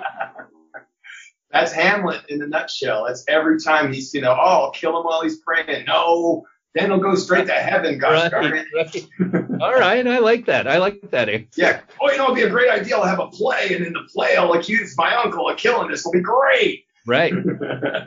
So, Oh, so okay, that's all I've well, got. he on- really is pulling. I mean, uh, whether or not that's that's a fact, or I don't know. Is that a fact or is that just supposition? Yeah. it- He's into Hamlet. Dick gets super into Hamlet for a while in the exegesis. but like he's yeah he's definitely taking stuff like you said from all these all these uh, sources. So it makes sense that he would have that in his character that uh, that sort of dichotomy of good decision, bad decision, indecisiveness. The other influence I want to mention is this novel that nobody talks about in relation to Phil Dick. It's a novel that came out in the 1950s called The Man in the Gray Flannel Suit. They made a movie out of it. Yeah, I've, heard, um, I've heard of that. It's by Sloan Wilson, and it's what Kleo, Minnie, Dick's uh, second wife, said was the Dick, the book that Dick was trying to emulate in terms of mainstream fiction. If you pick up that book and read the first two paragraphs, you'll think you're reading a Philip K. Dick book. The first paragraph describes the narrator's feet as they're standing on a floor that's disintegrating from water damage and they're washing the plates. And it's so dicky and it's unbelievable. So it's not always the highfalutin guys. In part, it's this like, you know, like there was all of this debate about where did Dick get his multi-foci plot device where he's going from different characters and he gave some bullshit argument where he said he learned it from the University of Tokyo's French department, which nobody can figure out. Somebody pointed out that was the that was the novel style for Peyton Place, which would have been you know a really big selling novel that Dick would have read at around that time. You know, so really, another one of these things I'm always trying to prove is that Dick watched um, um, It's a Wonderful Life I'm convinced that that was like a formative influence for Phil Dick. And the only evidence we have is in the novel where he mentions something about when somebody does something, a government agent kills himself or something. It's yeah, yeah, the yeah. inverse of when you say something, an angel gets its wings. Right. right. Uh, hmm. anyway. Well, I mean, It's a Wonderful Life is just one of those things that kind of like everybody's seen, and even by osmosis, if you haven't seen It's a, it's a Wonderful Life, it's influenced so many things that, you know, I, I, I yeah, that's kind of. Watch the scene where he goes to Pottersville. Pottersville is the alternate reality in all of these things where con, con, commodity and consumption is taken over, and people have given themselves over to their, you know, base instincts and so yeah. forth. So, um, Dave, I wonder um, if we could kind of sum up. I know we've talked a little bit already about this, but the the pre Do Androids Dream of Electric Sheep things. Is there anything that we've missed that obviously Rosen and Pris and and um, you know organs. organs and, yeah. and and and but and the I, Civil War stuff, bringing up uh, simulacrum robots in relation to the Civil War.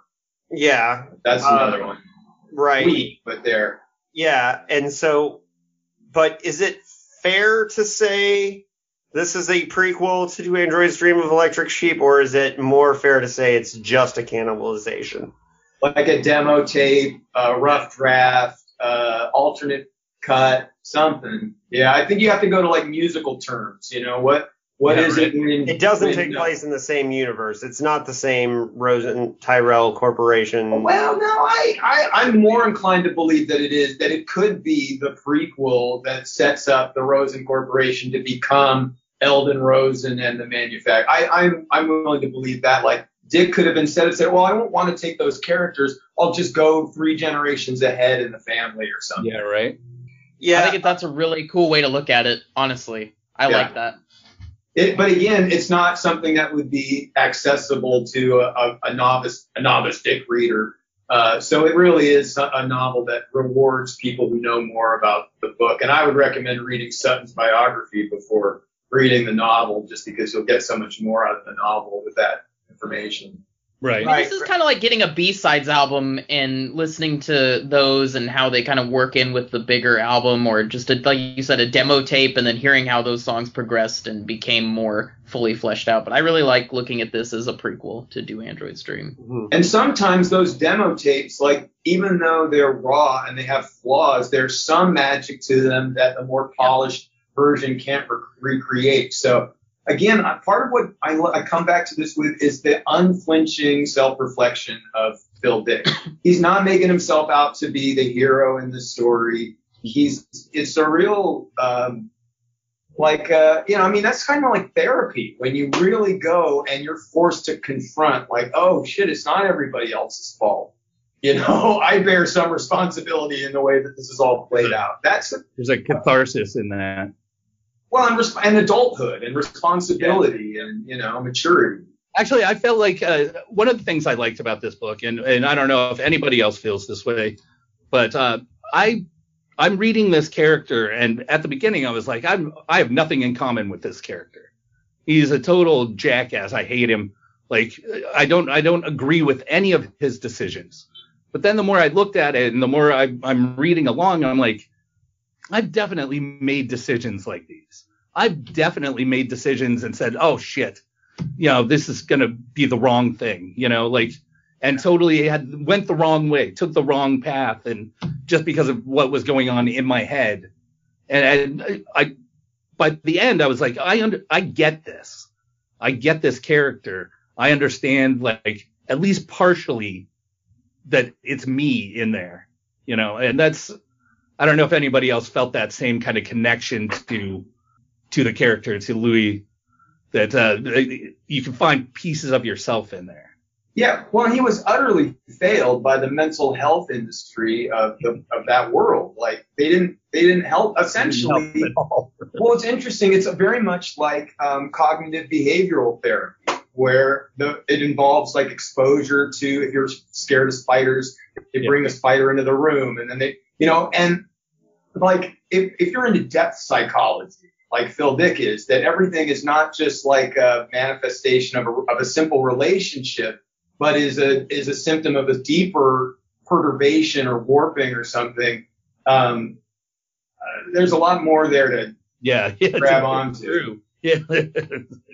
So, so it's funny because you know if you look at the Elon Musk tweet, what's really funny to think about it is the rest of us might not be living a Philip K. Dick joke, but he pretty much is. Yeah. Like he, Elon Musk is living is is Sam Barrows. Like Yeah, he's surrounded by yes men. He's puffed up perpetually by a media that wants to, and, yeah, it's, it, it's absolutely true.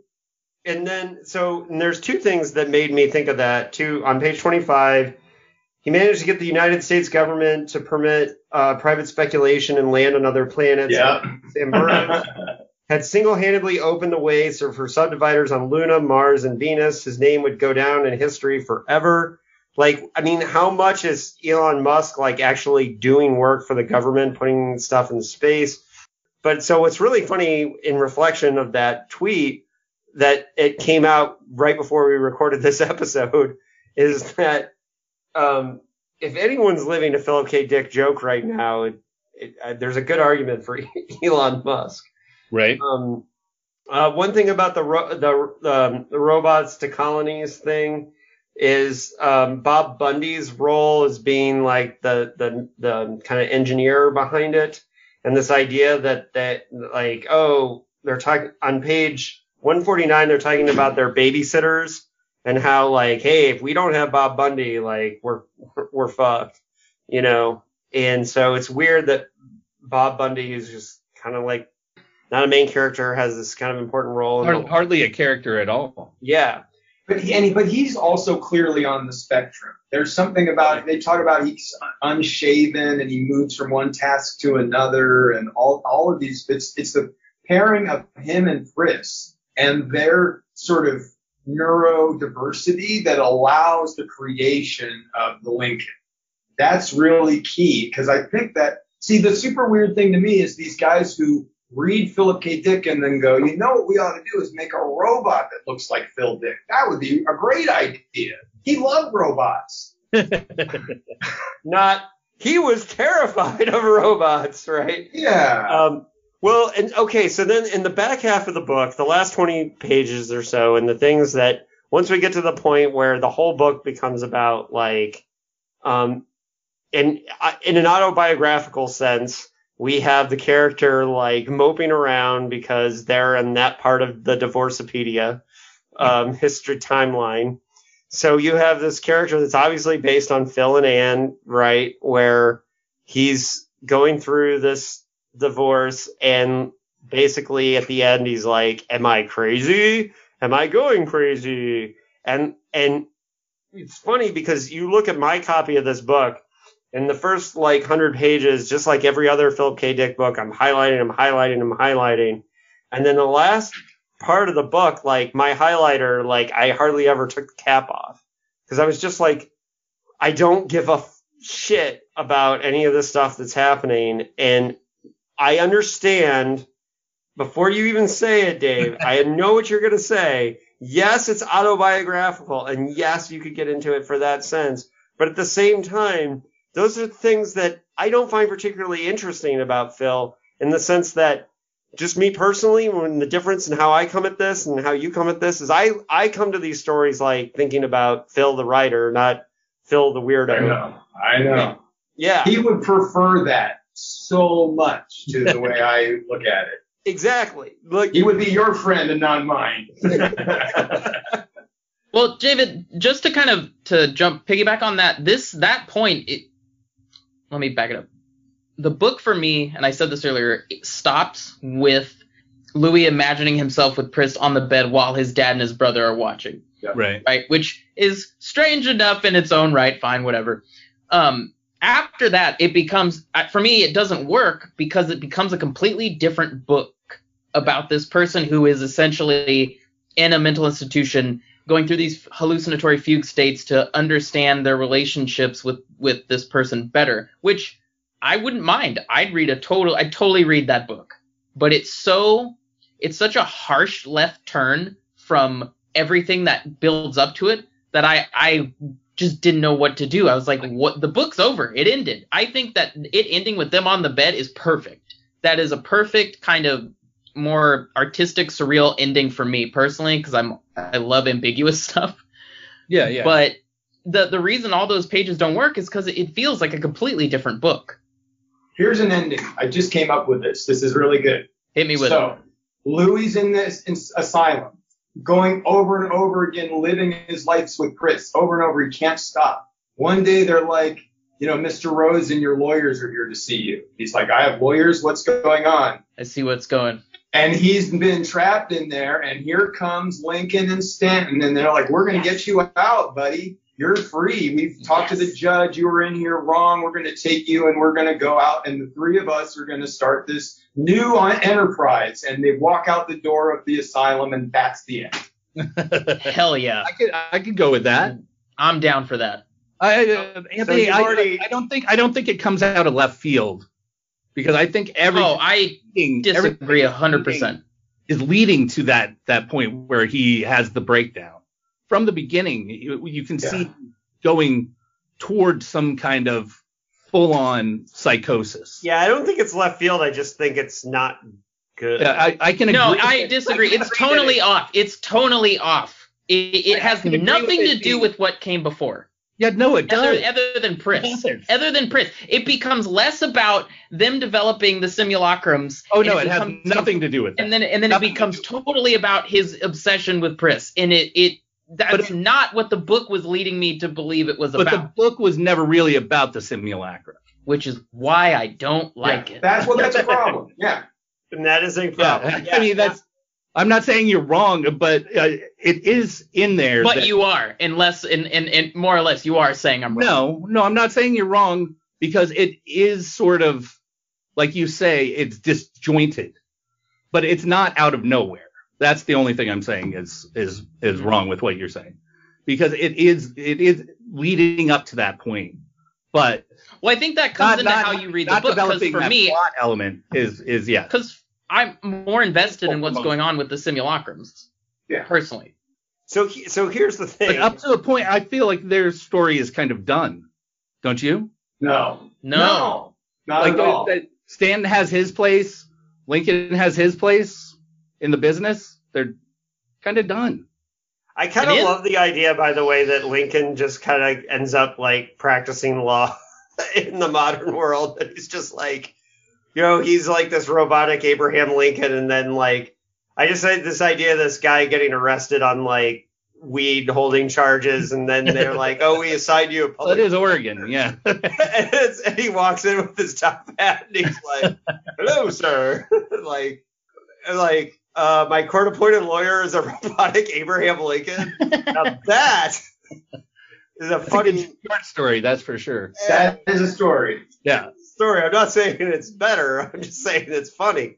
No, I, I, um, look, I think that it's set up that things that there's things that work about it, but I just, and look, I'm loving the discussion. And I, and I think that as a source of talking, like I said, as, as a dickhead curiosity, as a thing that, that, that informs us about Philip K. Dick, you might have a four star book, but as an actual novel, it ain't gonna be four stars. I'm sorry, it's not for me. But and I'm getting, I'm not gonna spoil it, but but my but my thing is is that I just I I, I think as a novel on its own, if you don't know these things, if you haven't read the Sutin, because you're right, um, Dave, if you read the Sutin book, which I have, then then a lot of these things make more sense. But I know um, Larry and Anthony, they haven't read the Sutin book, so um, you know it's going to be different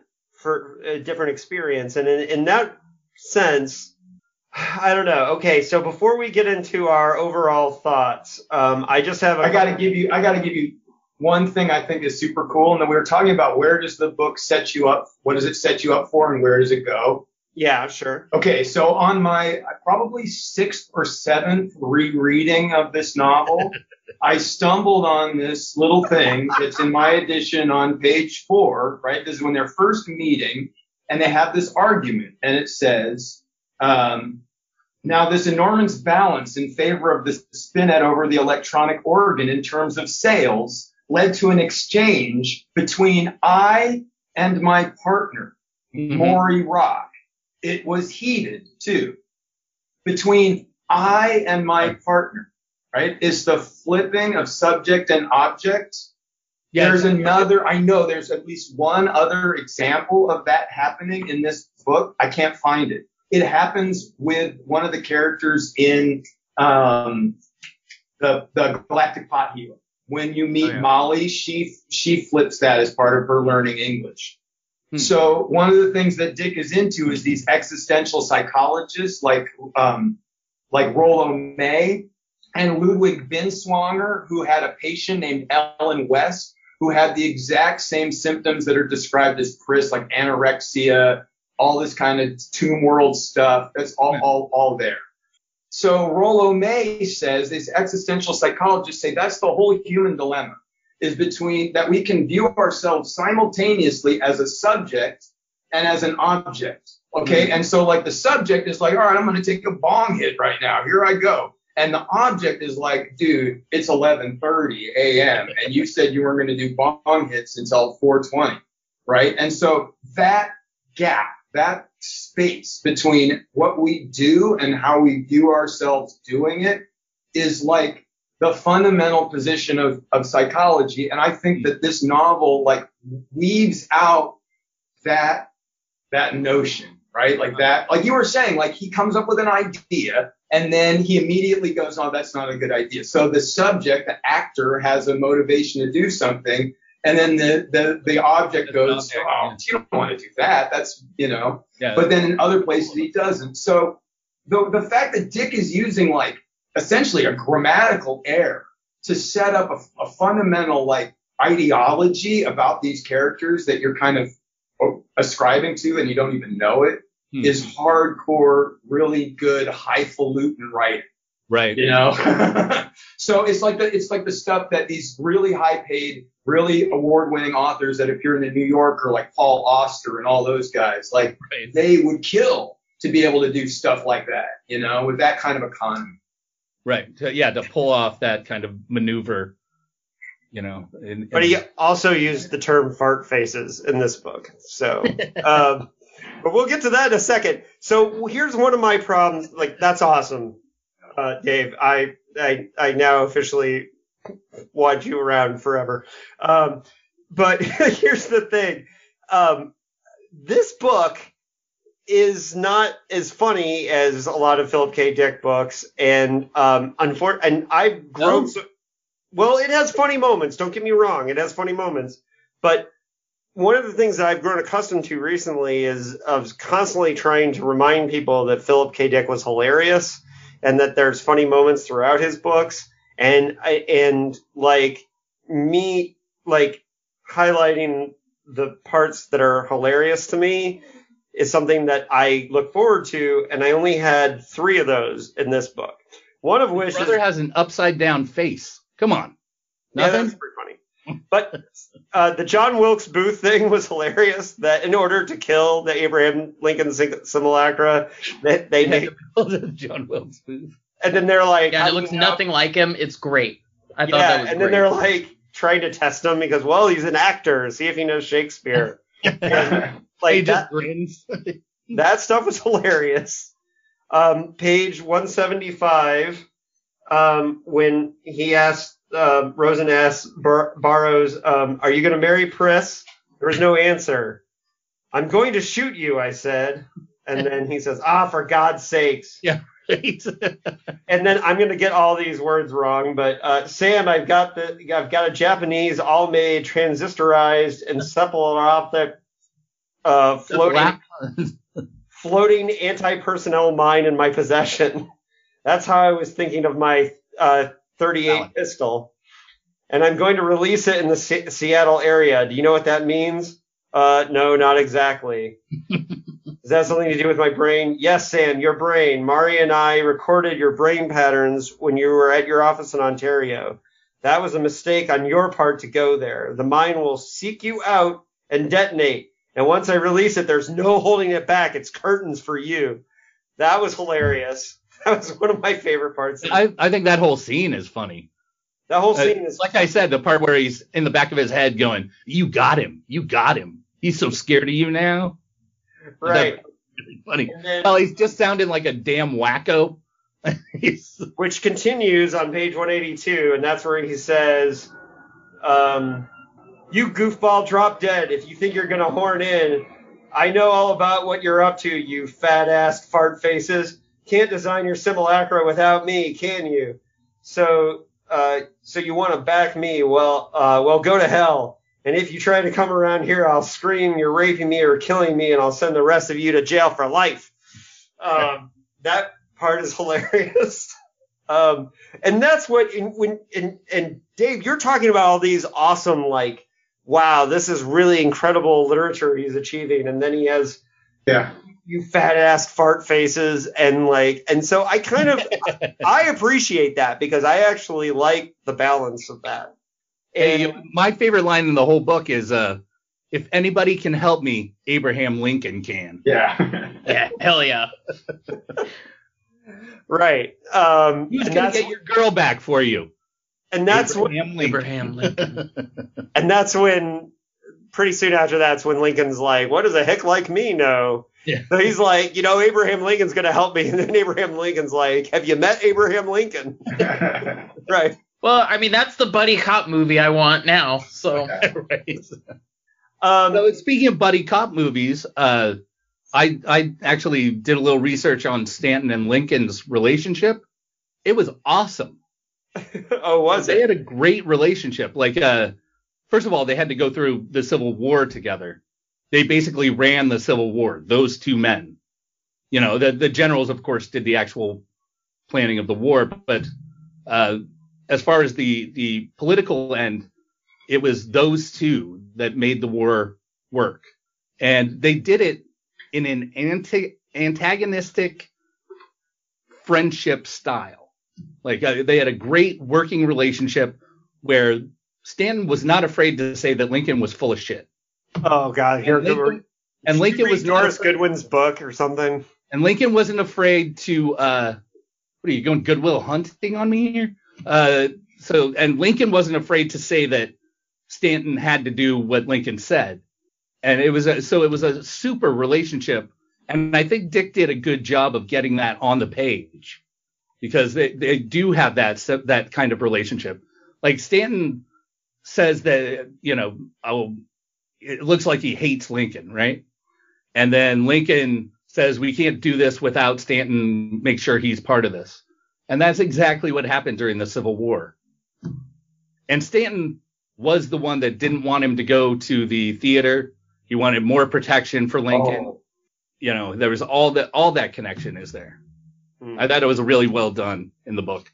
No, it's just that I was just making a joke because that uh, Doris Kearns Goodwin, the presidential biographer, wrote that book that that everybody was supposed to read when Obama was president. That was Oh, I remember that. Yeah, yeah. yeah, yeah, It would explain why he was bringing in Republicans to his cabinet. That yeah, was the yeah. idea that it was going to be explained to us there.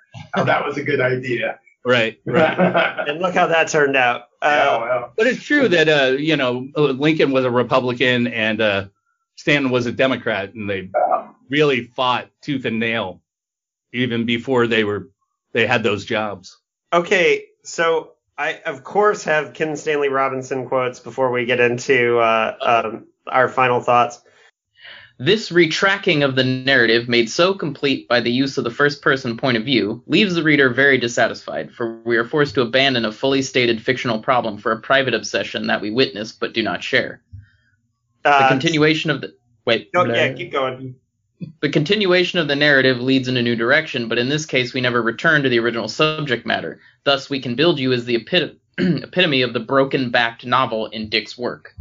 Wow. All right, let's talk about that for a little bit. so what? Um, I'm not in what- disagreement with him.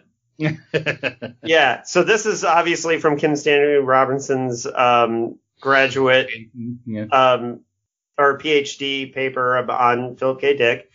And so he he really didn't like the shifting of or the loss of the original storyline. So it, but that's because it was part of his doctoral thesis was that Dick's whole thing was multifoci. So the, the this Oh, that was- breaks that was that pattern would be something that Robinson might draw extra attention to. Mhm. Like if you wanted to bolster your argument that what made the multifoci novels good was to was to pan the one that was Oh, Yeah. So before we go to the last Kim Stanley Robinson quote, and then we have a Theodore Sturgeon quote, which um, on this book from 1973. Um, but it's interesting that he's that he seems to have a it, that Robinson's like, hey, this it's all about this personal obsession that we don't care about. Well, a lot of times we don't care about things in novels, and it's up to the author to make us care about it. yeah, that's I, I mean that's sort of cop outy. I think. Yeah, I just Yeah. I feel like okay, it didn't work for you, dude, but that doesn't mean that, that it doesn't. Where and, and it, look, it didn't work for me either. I kind of actually agree with him on it, but at the same time, like I don't, I'm not going to write off the novel just because like it's about an obsession that I don't have. Like Yeah, lots of novels are about obsessions. There's nothing wrong with that element to it. take. I don't but I don't I'll I don't use. think of sorry, go ahead. I'll use. Um, sorry, motorcycle. Um, uh, I'll use for example like less than zero. I I'm not a drug person. I'm straight edge, but I really enjoyed that novel and I enjoyed the movie too. Even though like those are not obsessions I share, but Right. it's you Someone know, else's obsession is just as can be just as exciting as your own. Okay, and the last Kim Stanley Robinson quote, uh, Anthony. Alrighty. In this reading, the loss of narrative control exhibited by Dick becomes an effective device. Whether this is deliberate is doubtful. It is more likely that, as with the earlier broken backed expansions, Dick had moved on to new interests by the time he did the expanding, but is the best defense one can make for this strange and not inconsiderable volume. Ooh. yeah, I knew you were. Okay, so gonna- now I'm back to not agreeing with him, because I, I think it was very intentional. Mm-hmm. Yeah, yeah. I think in other cases there have been times where, like for example, Ubik is an example of a time where he started off with one interest and by the end he had a completely different interest and it worked. Yeah. But but it I still like there's still a part of me that wants that corporate spy. Oh wait, I got it with Inception. Never mind. Um, so uh, you know, but part of me still wants that first novel that Dick was starting to write. And in this case, I want the novel of the the the Joneses robots on the moon and the people who are like, I moved here to live with these awesome robots and they keep moving out of town. You know, now it's just a bunch of humans on the moon. What happened to our robots? Um, okay, Anthony. So we have a quote from Theodore Sturgeon from the 1973 issue, January 1973 issue of Galaxy magazine. And his last name is also a fish. True. Hmm. And he lived in Eugene, Oregon. Anthony. Uh, all right. Andy so- was an enthusiastic nudist. wait, is that true? Yes. He often invited his guests to be naked while What he is was an naked. unenthusiastic nudist? yeah, well, that's not, yeah, you don't want to mess with them. Um, he also uh, I love this information. Thank you. he also figured out how Vulcans would reproduce on Star Trek. He was the one who made that up. So, um, All right, so Teddy Sturgeon said, We can build you proves for all time that one, Philip K. Dick is overwhelmingly competent and capable and might, probably will, produce a major novel, and that two, this isn't it. I base the first half on his handling of his characters, who are consistently and warmly recognizable, even in their stubborn irrationalities, on the boldness and provocation of his themes and his side remarks, on the richness of his auctorial background. Was that supposed to say? and the sparkles of laughter finger flicked all over his work. I based the second on his willingness to pursue some collateral and fascinating line at the expense, and even the abandonment, of his central theme, which was, or so in the book he told me, the manufacture of ex- exact simulacra of any human being in the impact of this development on humanity. The pursuit, in and out of the fringes of insanity, of an obsessive love affair had me laughing and crying, but Dick and I were both conned weak-willed as Dieter gobbling hot fudge sundaes into this delight instead of going about our business. All right. I, I think that's a fair assessment of the of the book. That first sentence part, where it's a totally competent, great writer, and this is not the great book that he's. this is not it. Yeah. Well, I just recently read um, Judith Merril's. I think I sent you guys Judith Merril's quote about three stigmata, where it was like a total oucher, where she's like on right. Yeah. every other Tuesday, Philip K. Dick is a great. it was like, ouch. Um, but yeah, so that's um, that's. I thought that was an interesting quote. So I don't know if anybody. Yeah, that was a good one. yeah, um, but it's also interesting to see what uh, Theodore Sturgeon was saying about it. I mean, it's really it's really easy to see how this book is a letdown to people. You know, Yeah. it it really does drop the the story and go off in uh, another direction that you don't expect it to go into. And most people are not going to like that internal story. You know, just that's not it's not what people want from science fiction, first of all. And it's it is too disjointed to be uh, just classic Mm. all these elements that make it, you know, it's totally understandable that people won't like it. But uh, like Dave's saying, oh, there's so many good things in there. Yeah. Well, listen, um, I can kick us off with And like final. Teddy Sturgeon says, there's so many good things in there. You know? Yeah. Um, I can kick us off with final thoughts and views. Um, I am going to give this book. Who? Let me see. I'm going to give it um, two Abraham Lincolns out of five. Um, or uh, final thoughts. Now, here's the thing. I would give it four out of five for just dickheads content, but for me, um, I think as a as a experience for doing the podcast, I had a four star experience, but it's a but when I was actually just sitting there reading the book, I was having what I consider to be a two star experience. I do not think this is as bad. So like. I despised cosmic puppets, right? And the longer I thought about cosmic puppets, I liked it less and less. Whereas we can build you, I appreciated things I was learning and things that were happening. The more I read about it, thought about it, the the the kind of um, epic um, publishing tirades with Ted White were entertaining, um, and those things. So um, I enjoyed the process of doing this for the podcast. But if I wasn't doing it for the podcast, I would have had a hard time finishing this book. To be honest. Yeah, yeah, that's understandable. Um, and so next, I would say Anthony, go. Oh man. So I'm gonna give it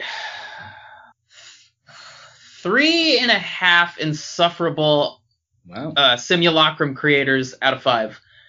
Uh, I think that your enjoyment of this book is totally contingent on how interested you are in Dick and Dick's process and how Dick works through things and Dick's uh, personal life and how that weaves in and out of his fiction. Because, well, yeah, this is def feels very autobiographical. A lot of the other books we've read are, are still kind of autobiographical. Like Clans of the Alphane Moon, I feel like is me just being like, "Yep, dude, I get it. You're you're you're having a divorce and you're pissed off." Um, but for me, as somebody who is very interested in Dick, who's doing the podcast, it's it's incredibly interesting. This conversation kind of bumped it up for me a little bit, and I, I I just think that like Dave was saying, this isn't for the novice Dick reader. This is for somebody who's much more interested in in PKD than your average person who's like, I just want to read um, some pulp sci-fi. Yeah. Uh, but but I, I think I think there's value in this book, even if I didn't like the way he handled the that last 20 pages. So yeah, three three and a half out of five for me. Holy shit! Do you realize what just happened? You were What, more I gave a book more positive about a book than I was. That's shocking. It's usually the other way around. I know. Yes. It has happened before, but a few times, but but rare on this podcast.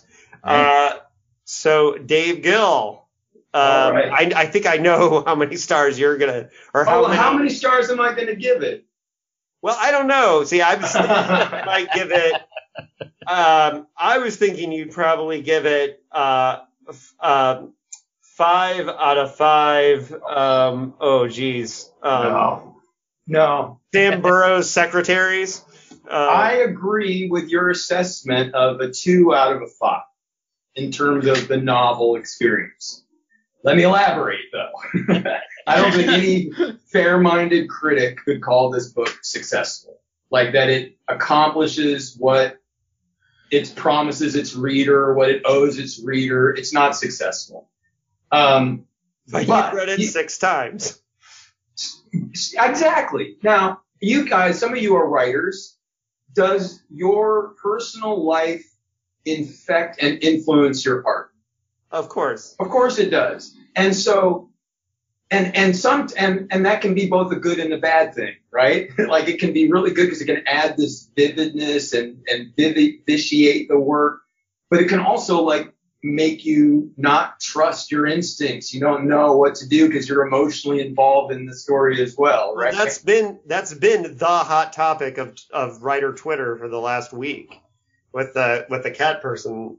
so so from so think about like all of these great art let's think about hemingway fitzgerald those two guys. And we'll and let's add just a couple miles davis and, and jimi hendrix. These are geniuses who are troubled hendrix not so much right?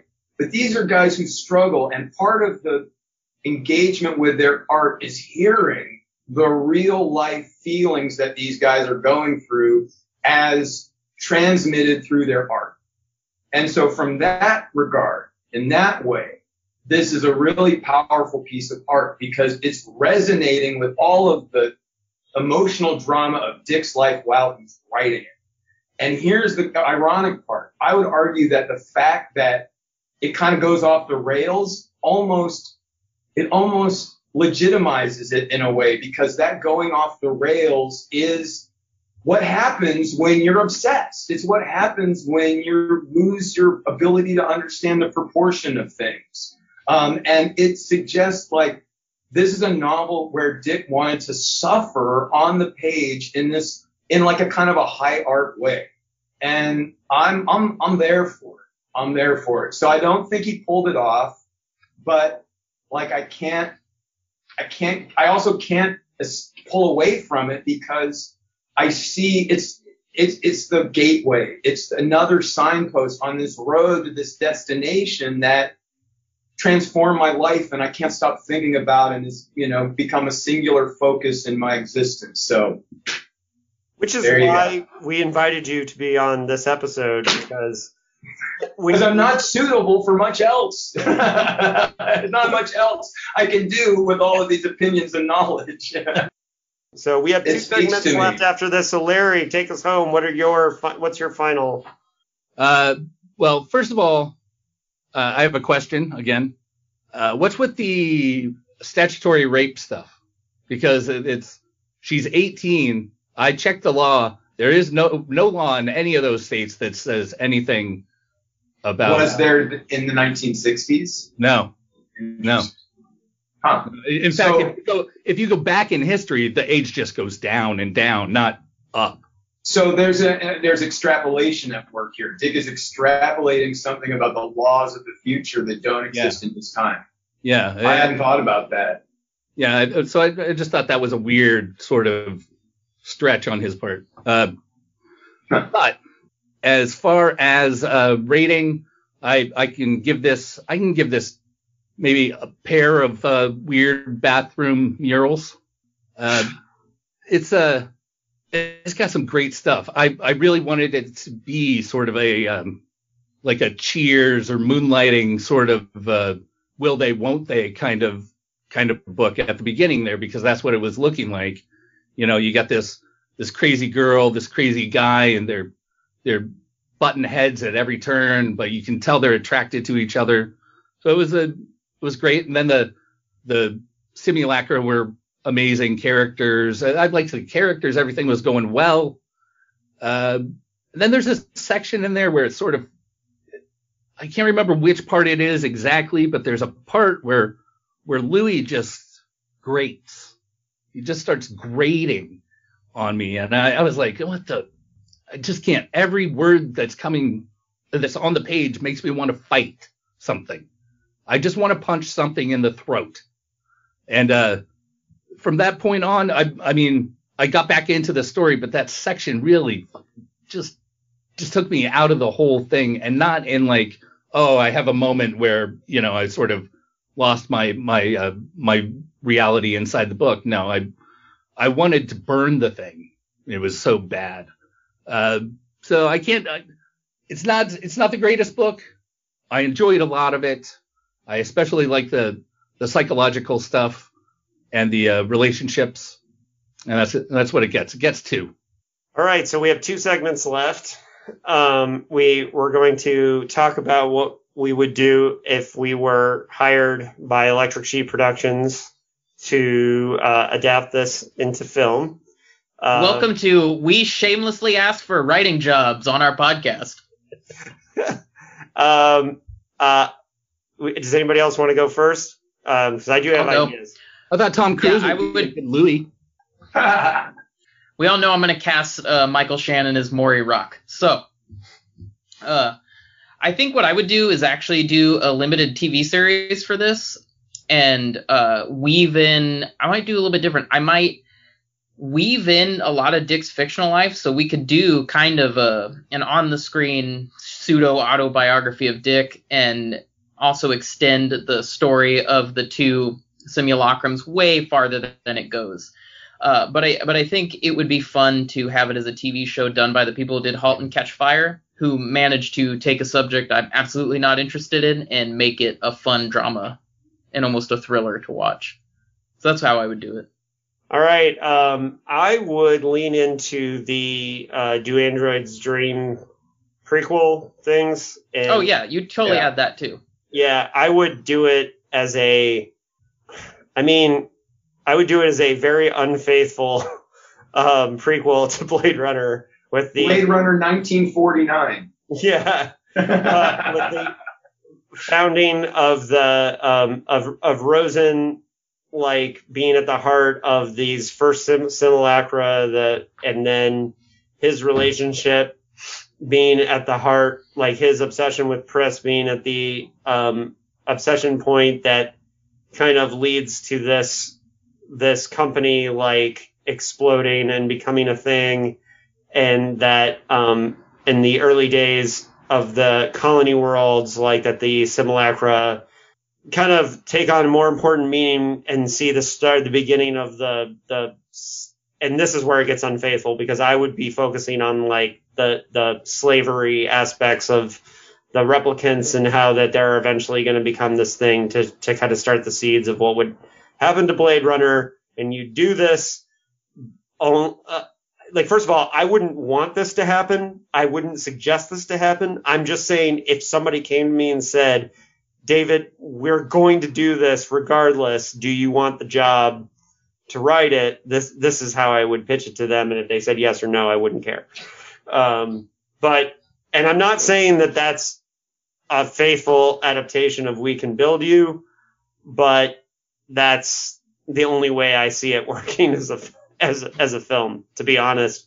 And who would I get to direct? I would, I'd probably choose. I'd probably try to get some hotshot uh, director who's been doing lots of TV pilots to try and give them their first break as a as a director. So I'm going to go with.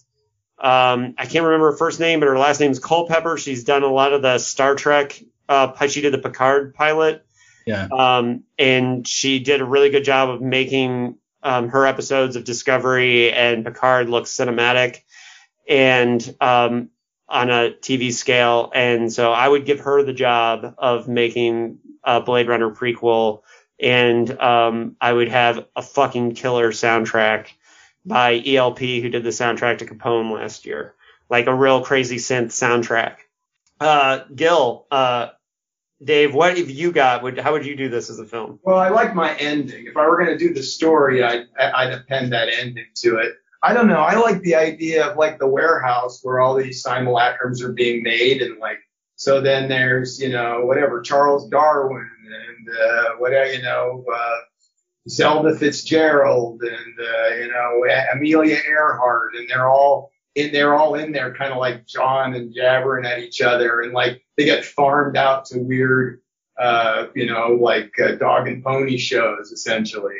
You could do a really funny scene where Rosen's like drinking at a bar, like really upset about everything's going, and Bundy just sends him like some hilarious like historical figure to go drink with him. And he just like turns around and there's Darwin, you know. Yeah, yeah. you know, eh, I yeah, know. I mean, I th- I like what you said earlier about Dick being funny, and it, this isn't a particularly funny book, and it is a sign of, of, of some mental illness while he was writing. Hey, uh, not uh, funny right now. Larry, uh, well, first of all, it's a romantic comedy, obviously. Uh, but it's sort of like Short Circuit, but instead of, you know, a number five alive, it's Abraham Lincoln. So it's basically Short Circuit with Abraham Lincoln and two fucked up people. So that's how I see it. As a It's a it's a love triangle with uh, Pris, Oh, no, it's Lincoln, a- and Louis. you know, uh, or it's like uh what is the movie where Einstein gets the two kids together? You know, that that helps them fall in love. I Is can't- that Young Einstein with Yahoo Serious?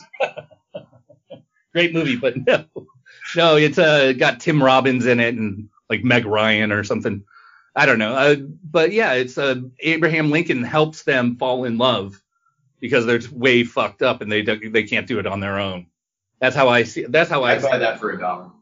And uh, but it still has all those elements of the simulacra, and I like the idea of actually using the uh, the factory and and uh, oh, that's one thing we didn't talk about is that is it this is also where he got the teachers for Martian Time Slip, right?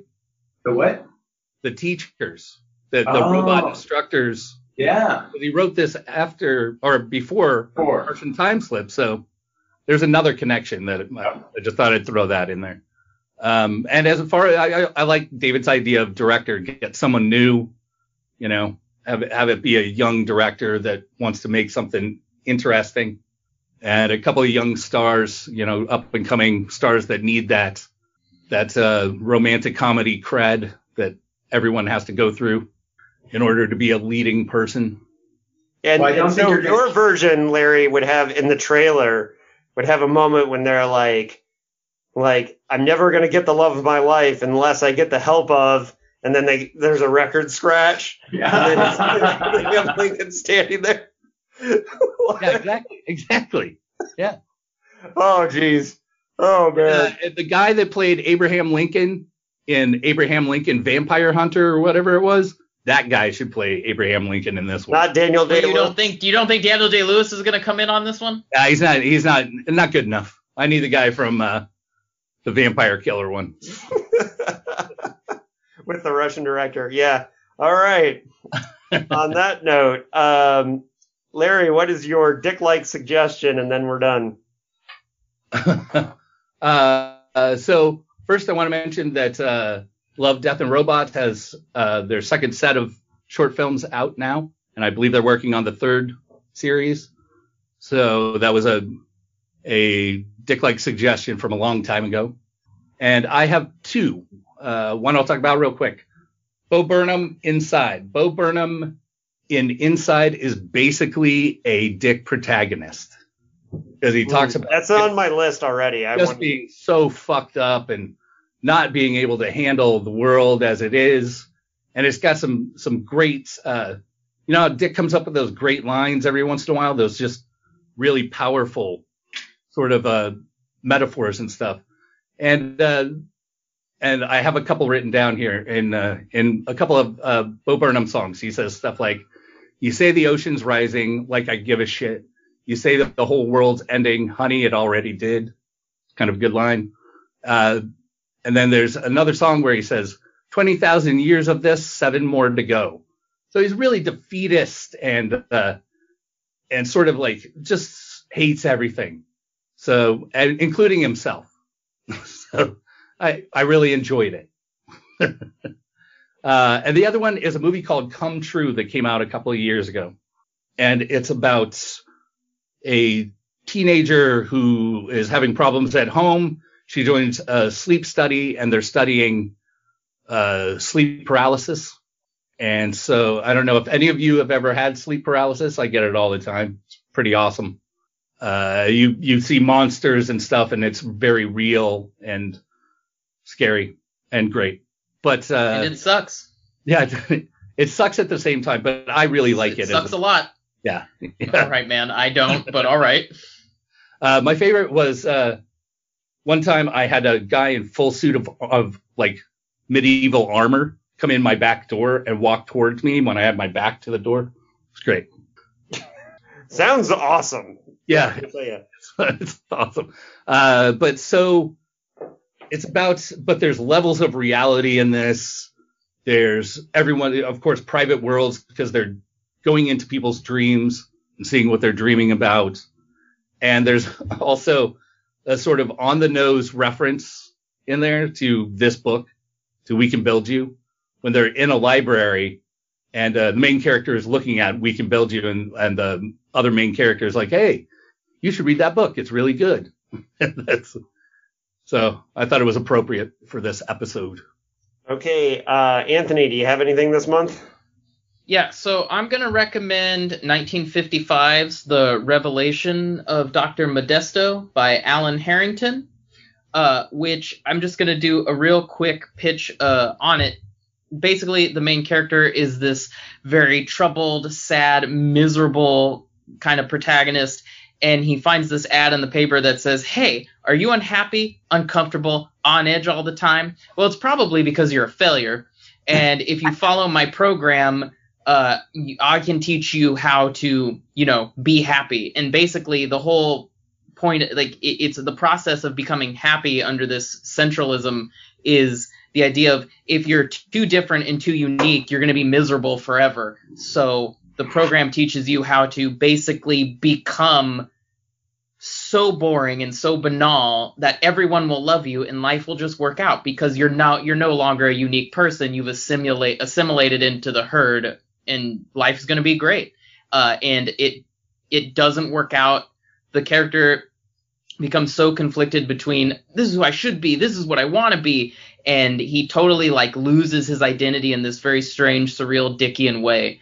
And Nice. so yeah uh, the Revelations of Dr. Modesto from 1955, which has this killer cover, by the way. That is great. And uh, I I found out about it by listening to Nicole Cushing's Forgotten Lore YouTube channel, and it just seemed, you know, she talked about how bleak it was, and I was like, oh, well, that sounds like something I'd read. So I checked it out, and I thought it was great. Sounds I finally had a recommendation, you guys. I know. Good. I'm Yeah. very happy. Um, uh, Dave, do you, do you have something, or should I go? Well, I, my my kid recommended a TV show called Infinity Train, which is an animated Great series, Yeah. and it has some a lot of very Dickian elements to Yeah. it about karma and dharma and uh, sort of working out your inner problems using a sort of futuristic sci-fi framework. Uh, um, And the episodes are really short, which I really I really like. That it, it goes goes by really fast. yeah, that would be my recommendation. Plus Uh, that that gray flannel thing you were talking about. Oh earlier. yeah, the man in the gray flannel suit is a book by Sloan Wilson from the 1950s, and it's a, just a it's a very you can see why they made a movie out of it. It's a very well produced novel that has a super mainstream plot arc to it, but the way that it um, metaphorically talks about the sort of decay and social drying up of, of modern society is spot on uh, Dickian and very influential in his career. I'm definitely gonna read it. yeah, Yeah, yeah, good, Totally good one to hunt it call me down on. I remember that. Yeah, um, so I have two. Uh, I'm going to go short on one and, uh, well, I'll go short on both. But um, the best of Judith Merril. Um, and Judith Merril is, she was a really important figure in the early pulp days of science fiction. She was um, an anarchist, progressive, um, radical science fiction writer who grew up with the whole Futurians, Isaac Asimov, Frederik Pohl crew in New York. She ended up leaving the United States over the Vietnam War and became a Canadian citizen after the late 60s. And she left behind the largest collection of science fiction in the world to the uh, Toronto Library. Uh, she edited all kinds of anthologies and stuff, and she also pissed off one Philip K. Dick by cutting out his first story Roog from the uh, best of the fantasy, magazine of fantasy and science fiction collections that she was editing. That's a good And- story. I'll, I'll post that uh Well, that, the link for that one. another collection, two collections today. The Glassy Burning Floor of Hell by two-time guest Brian Evenson, um, which is will be out by the time this episode airs, August 3rd. So you should order it. Um, this is a very climate change and like environmental destruction themed anthology. It wasn't intended to be, but it just kind of turned out that way. There is some surreal horror. Like there's a story about um, a captain of a ship. It's not sure, clear if it's a spaceship or a boat whose um, fake leg becomes a murderer.